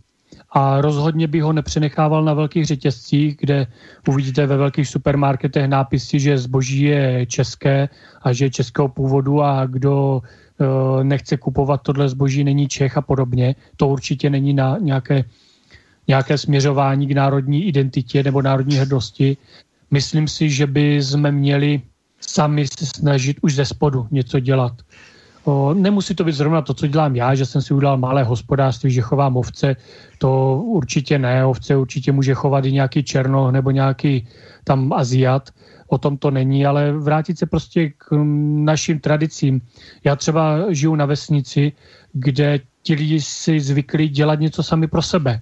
Když prostě není kultura, tak si ji uděláme. Hrajou se divadla pro děcka, hasiči tady dělají akce, e, dělají tady myslivci, zahrádkáři, funguje to a vytváříme svou vlastní kulturu, která nejenom, že je národní, ale přímo v obci, přímo naše obecní kultura a právě tady to není dělení, to není rozdělení společnosti na menší a menší celky, ne. To znamená naučit se vážit si sám sebe, toho, co jsem sám vytvořil. Vážit si toho, co pro mě udělal druhý člověk, ne to, co koupil, to, co udělal svýma rukama. Já sám třeba k Vánocům jsem teďka dostal sáček pražených ořechů, který udělala maminka pro mě sama, ne, že je koupila. Prostě oloupala, upražila, dala do sáčku. To má daleko větší hodnotu, než kdyby to koupila v supermarketu. A toto řada lidí dneska už neumí, neví. Zvykli jsme si, že nám už pomalu i zadek na záchodě utře nějaká speciální služba, ale čím více toho naučíme znovu dělat sami, nejenom na státní úrovni, ale i doma kolem sebe, tím víc budeme soběstační, tím víc prostě se budeme jistí v tom, že zítra, pokud nebude líp, tak bude aspoň stejně jako dneska. A toto dneska lidi neumí. Takže zkusme je převychovávat, nebo ne převychovávat, ale určitý návrat k určitým tradicím sebeobslužnosti, tak, to je asi to správné slovo, sebeobslužnost. A trvat na sebeobslužnosti ve zvicích prostě svého národa, své země, svého regionu. To nemusí být jenom národ, to může být i jenom region, který má prostě nějaká specifika a ten člověk v tu chvíli se tam cítí doma. A tam, kde jste doma, tam si to chráníte. Pokud se člověk stane multikulty rozplizlým pan-Evropanem, tak nemá důvod nic chránit. Konec konců vlastně takové to původně vlastně globalizační eh, heslo, ale které vlastně dnes protiglobalizační, je takové to mysli globálně, ale konej lokálně, což je, jako je, myslím, jaksi skvělá odpověď, protože my máme být co nejzdělanější, máme se umět rozhlížet po světě a potom máme něco dělat opravdu před svým vlastním Prahem. No ano, ono je to v podstatě to, co už jsem tady uváděl, že veškerý pokrok eh, vznikal vždycky ze střetu kultur. Čili ve chvíli, když někde potkáte více kulturu, tak o, tam je opravdu to třeštění těch mozků.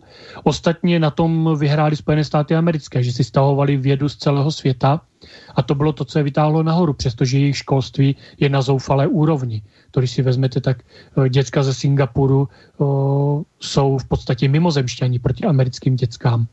Takže ten střed kultur vždycky byl zdrojem pokroku a pokud my budeme schopni i přímo uvnitř naší země udělat lokality, které se budou lišit, tak už to je zdrojem té variability, která eh, žene ten pokrok dopředu. A nepotřebuje už k tomu tolik finančních pobídek a tolik komerce. No, McDonaldy nám k tomu asi nepomohou. No tak. to určitě ne. Vážený pane Ctirady Musile, já moc děkuji za rozhovor, za tu vaší takovou trvalou stahu vlastně o mnohostranný a velmi strukturovaný pohled na společnost, za tu vaši starost taky o spravedlnost, pravdivost, radost a štěstí všech ne pouze e, samozvané elity, e, ale neoprávněně privilegované na úkor ostatních. Já děkuji za pozvání a přeju pěkný zbytek večera posluchačům. S vámi, milí posluchači, se také loučím a za spřáním mějme se rádi, buďme svobodní, zpříjmení, nevěšme hlavu.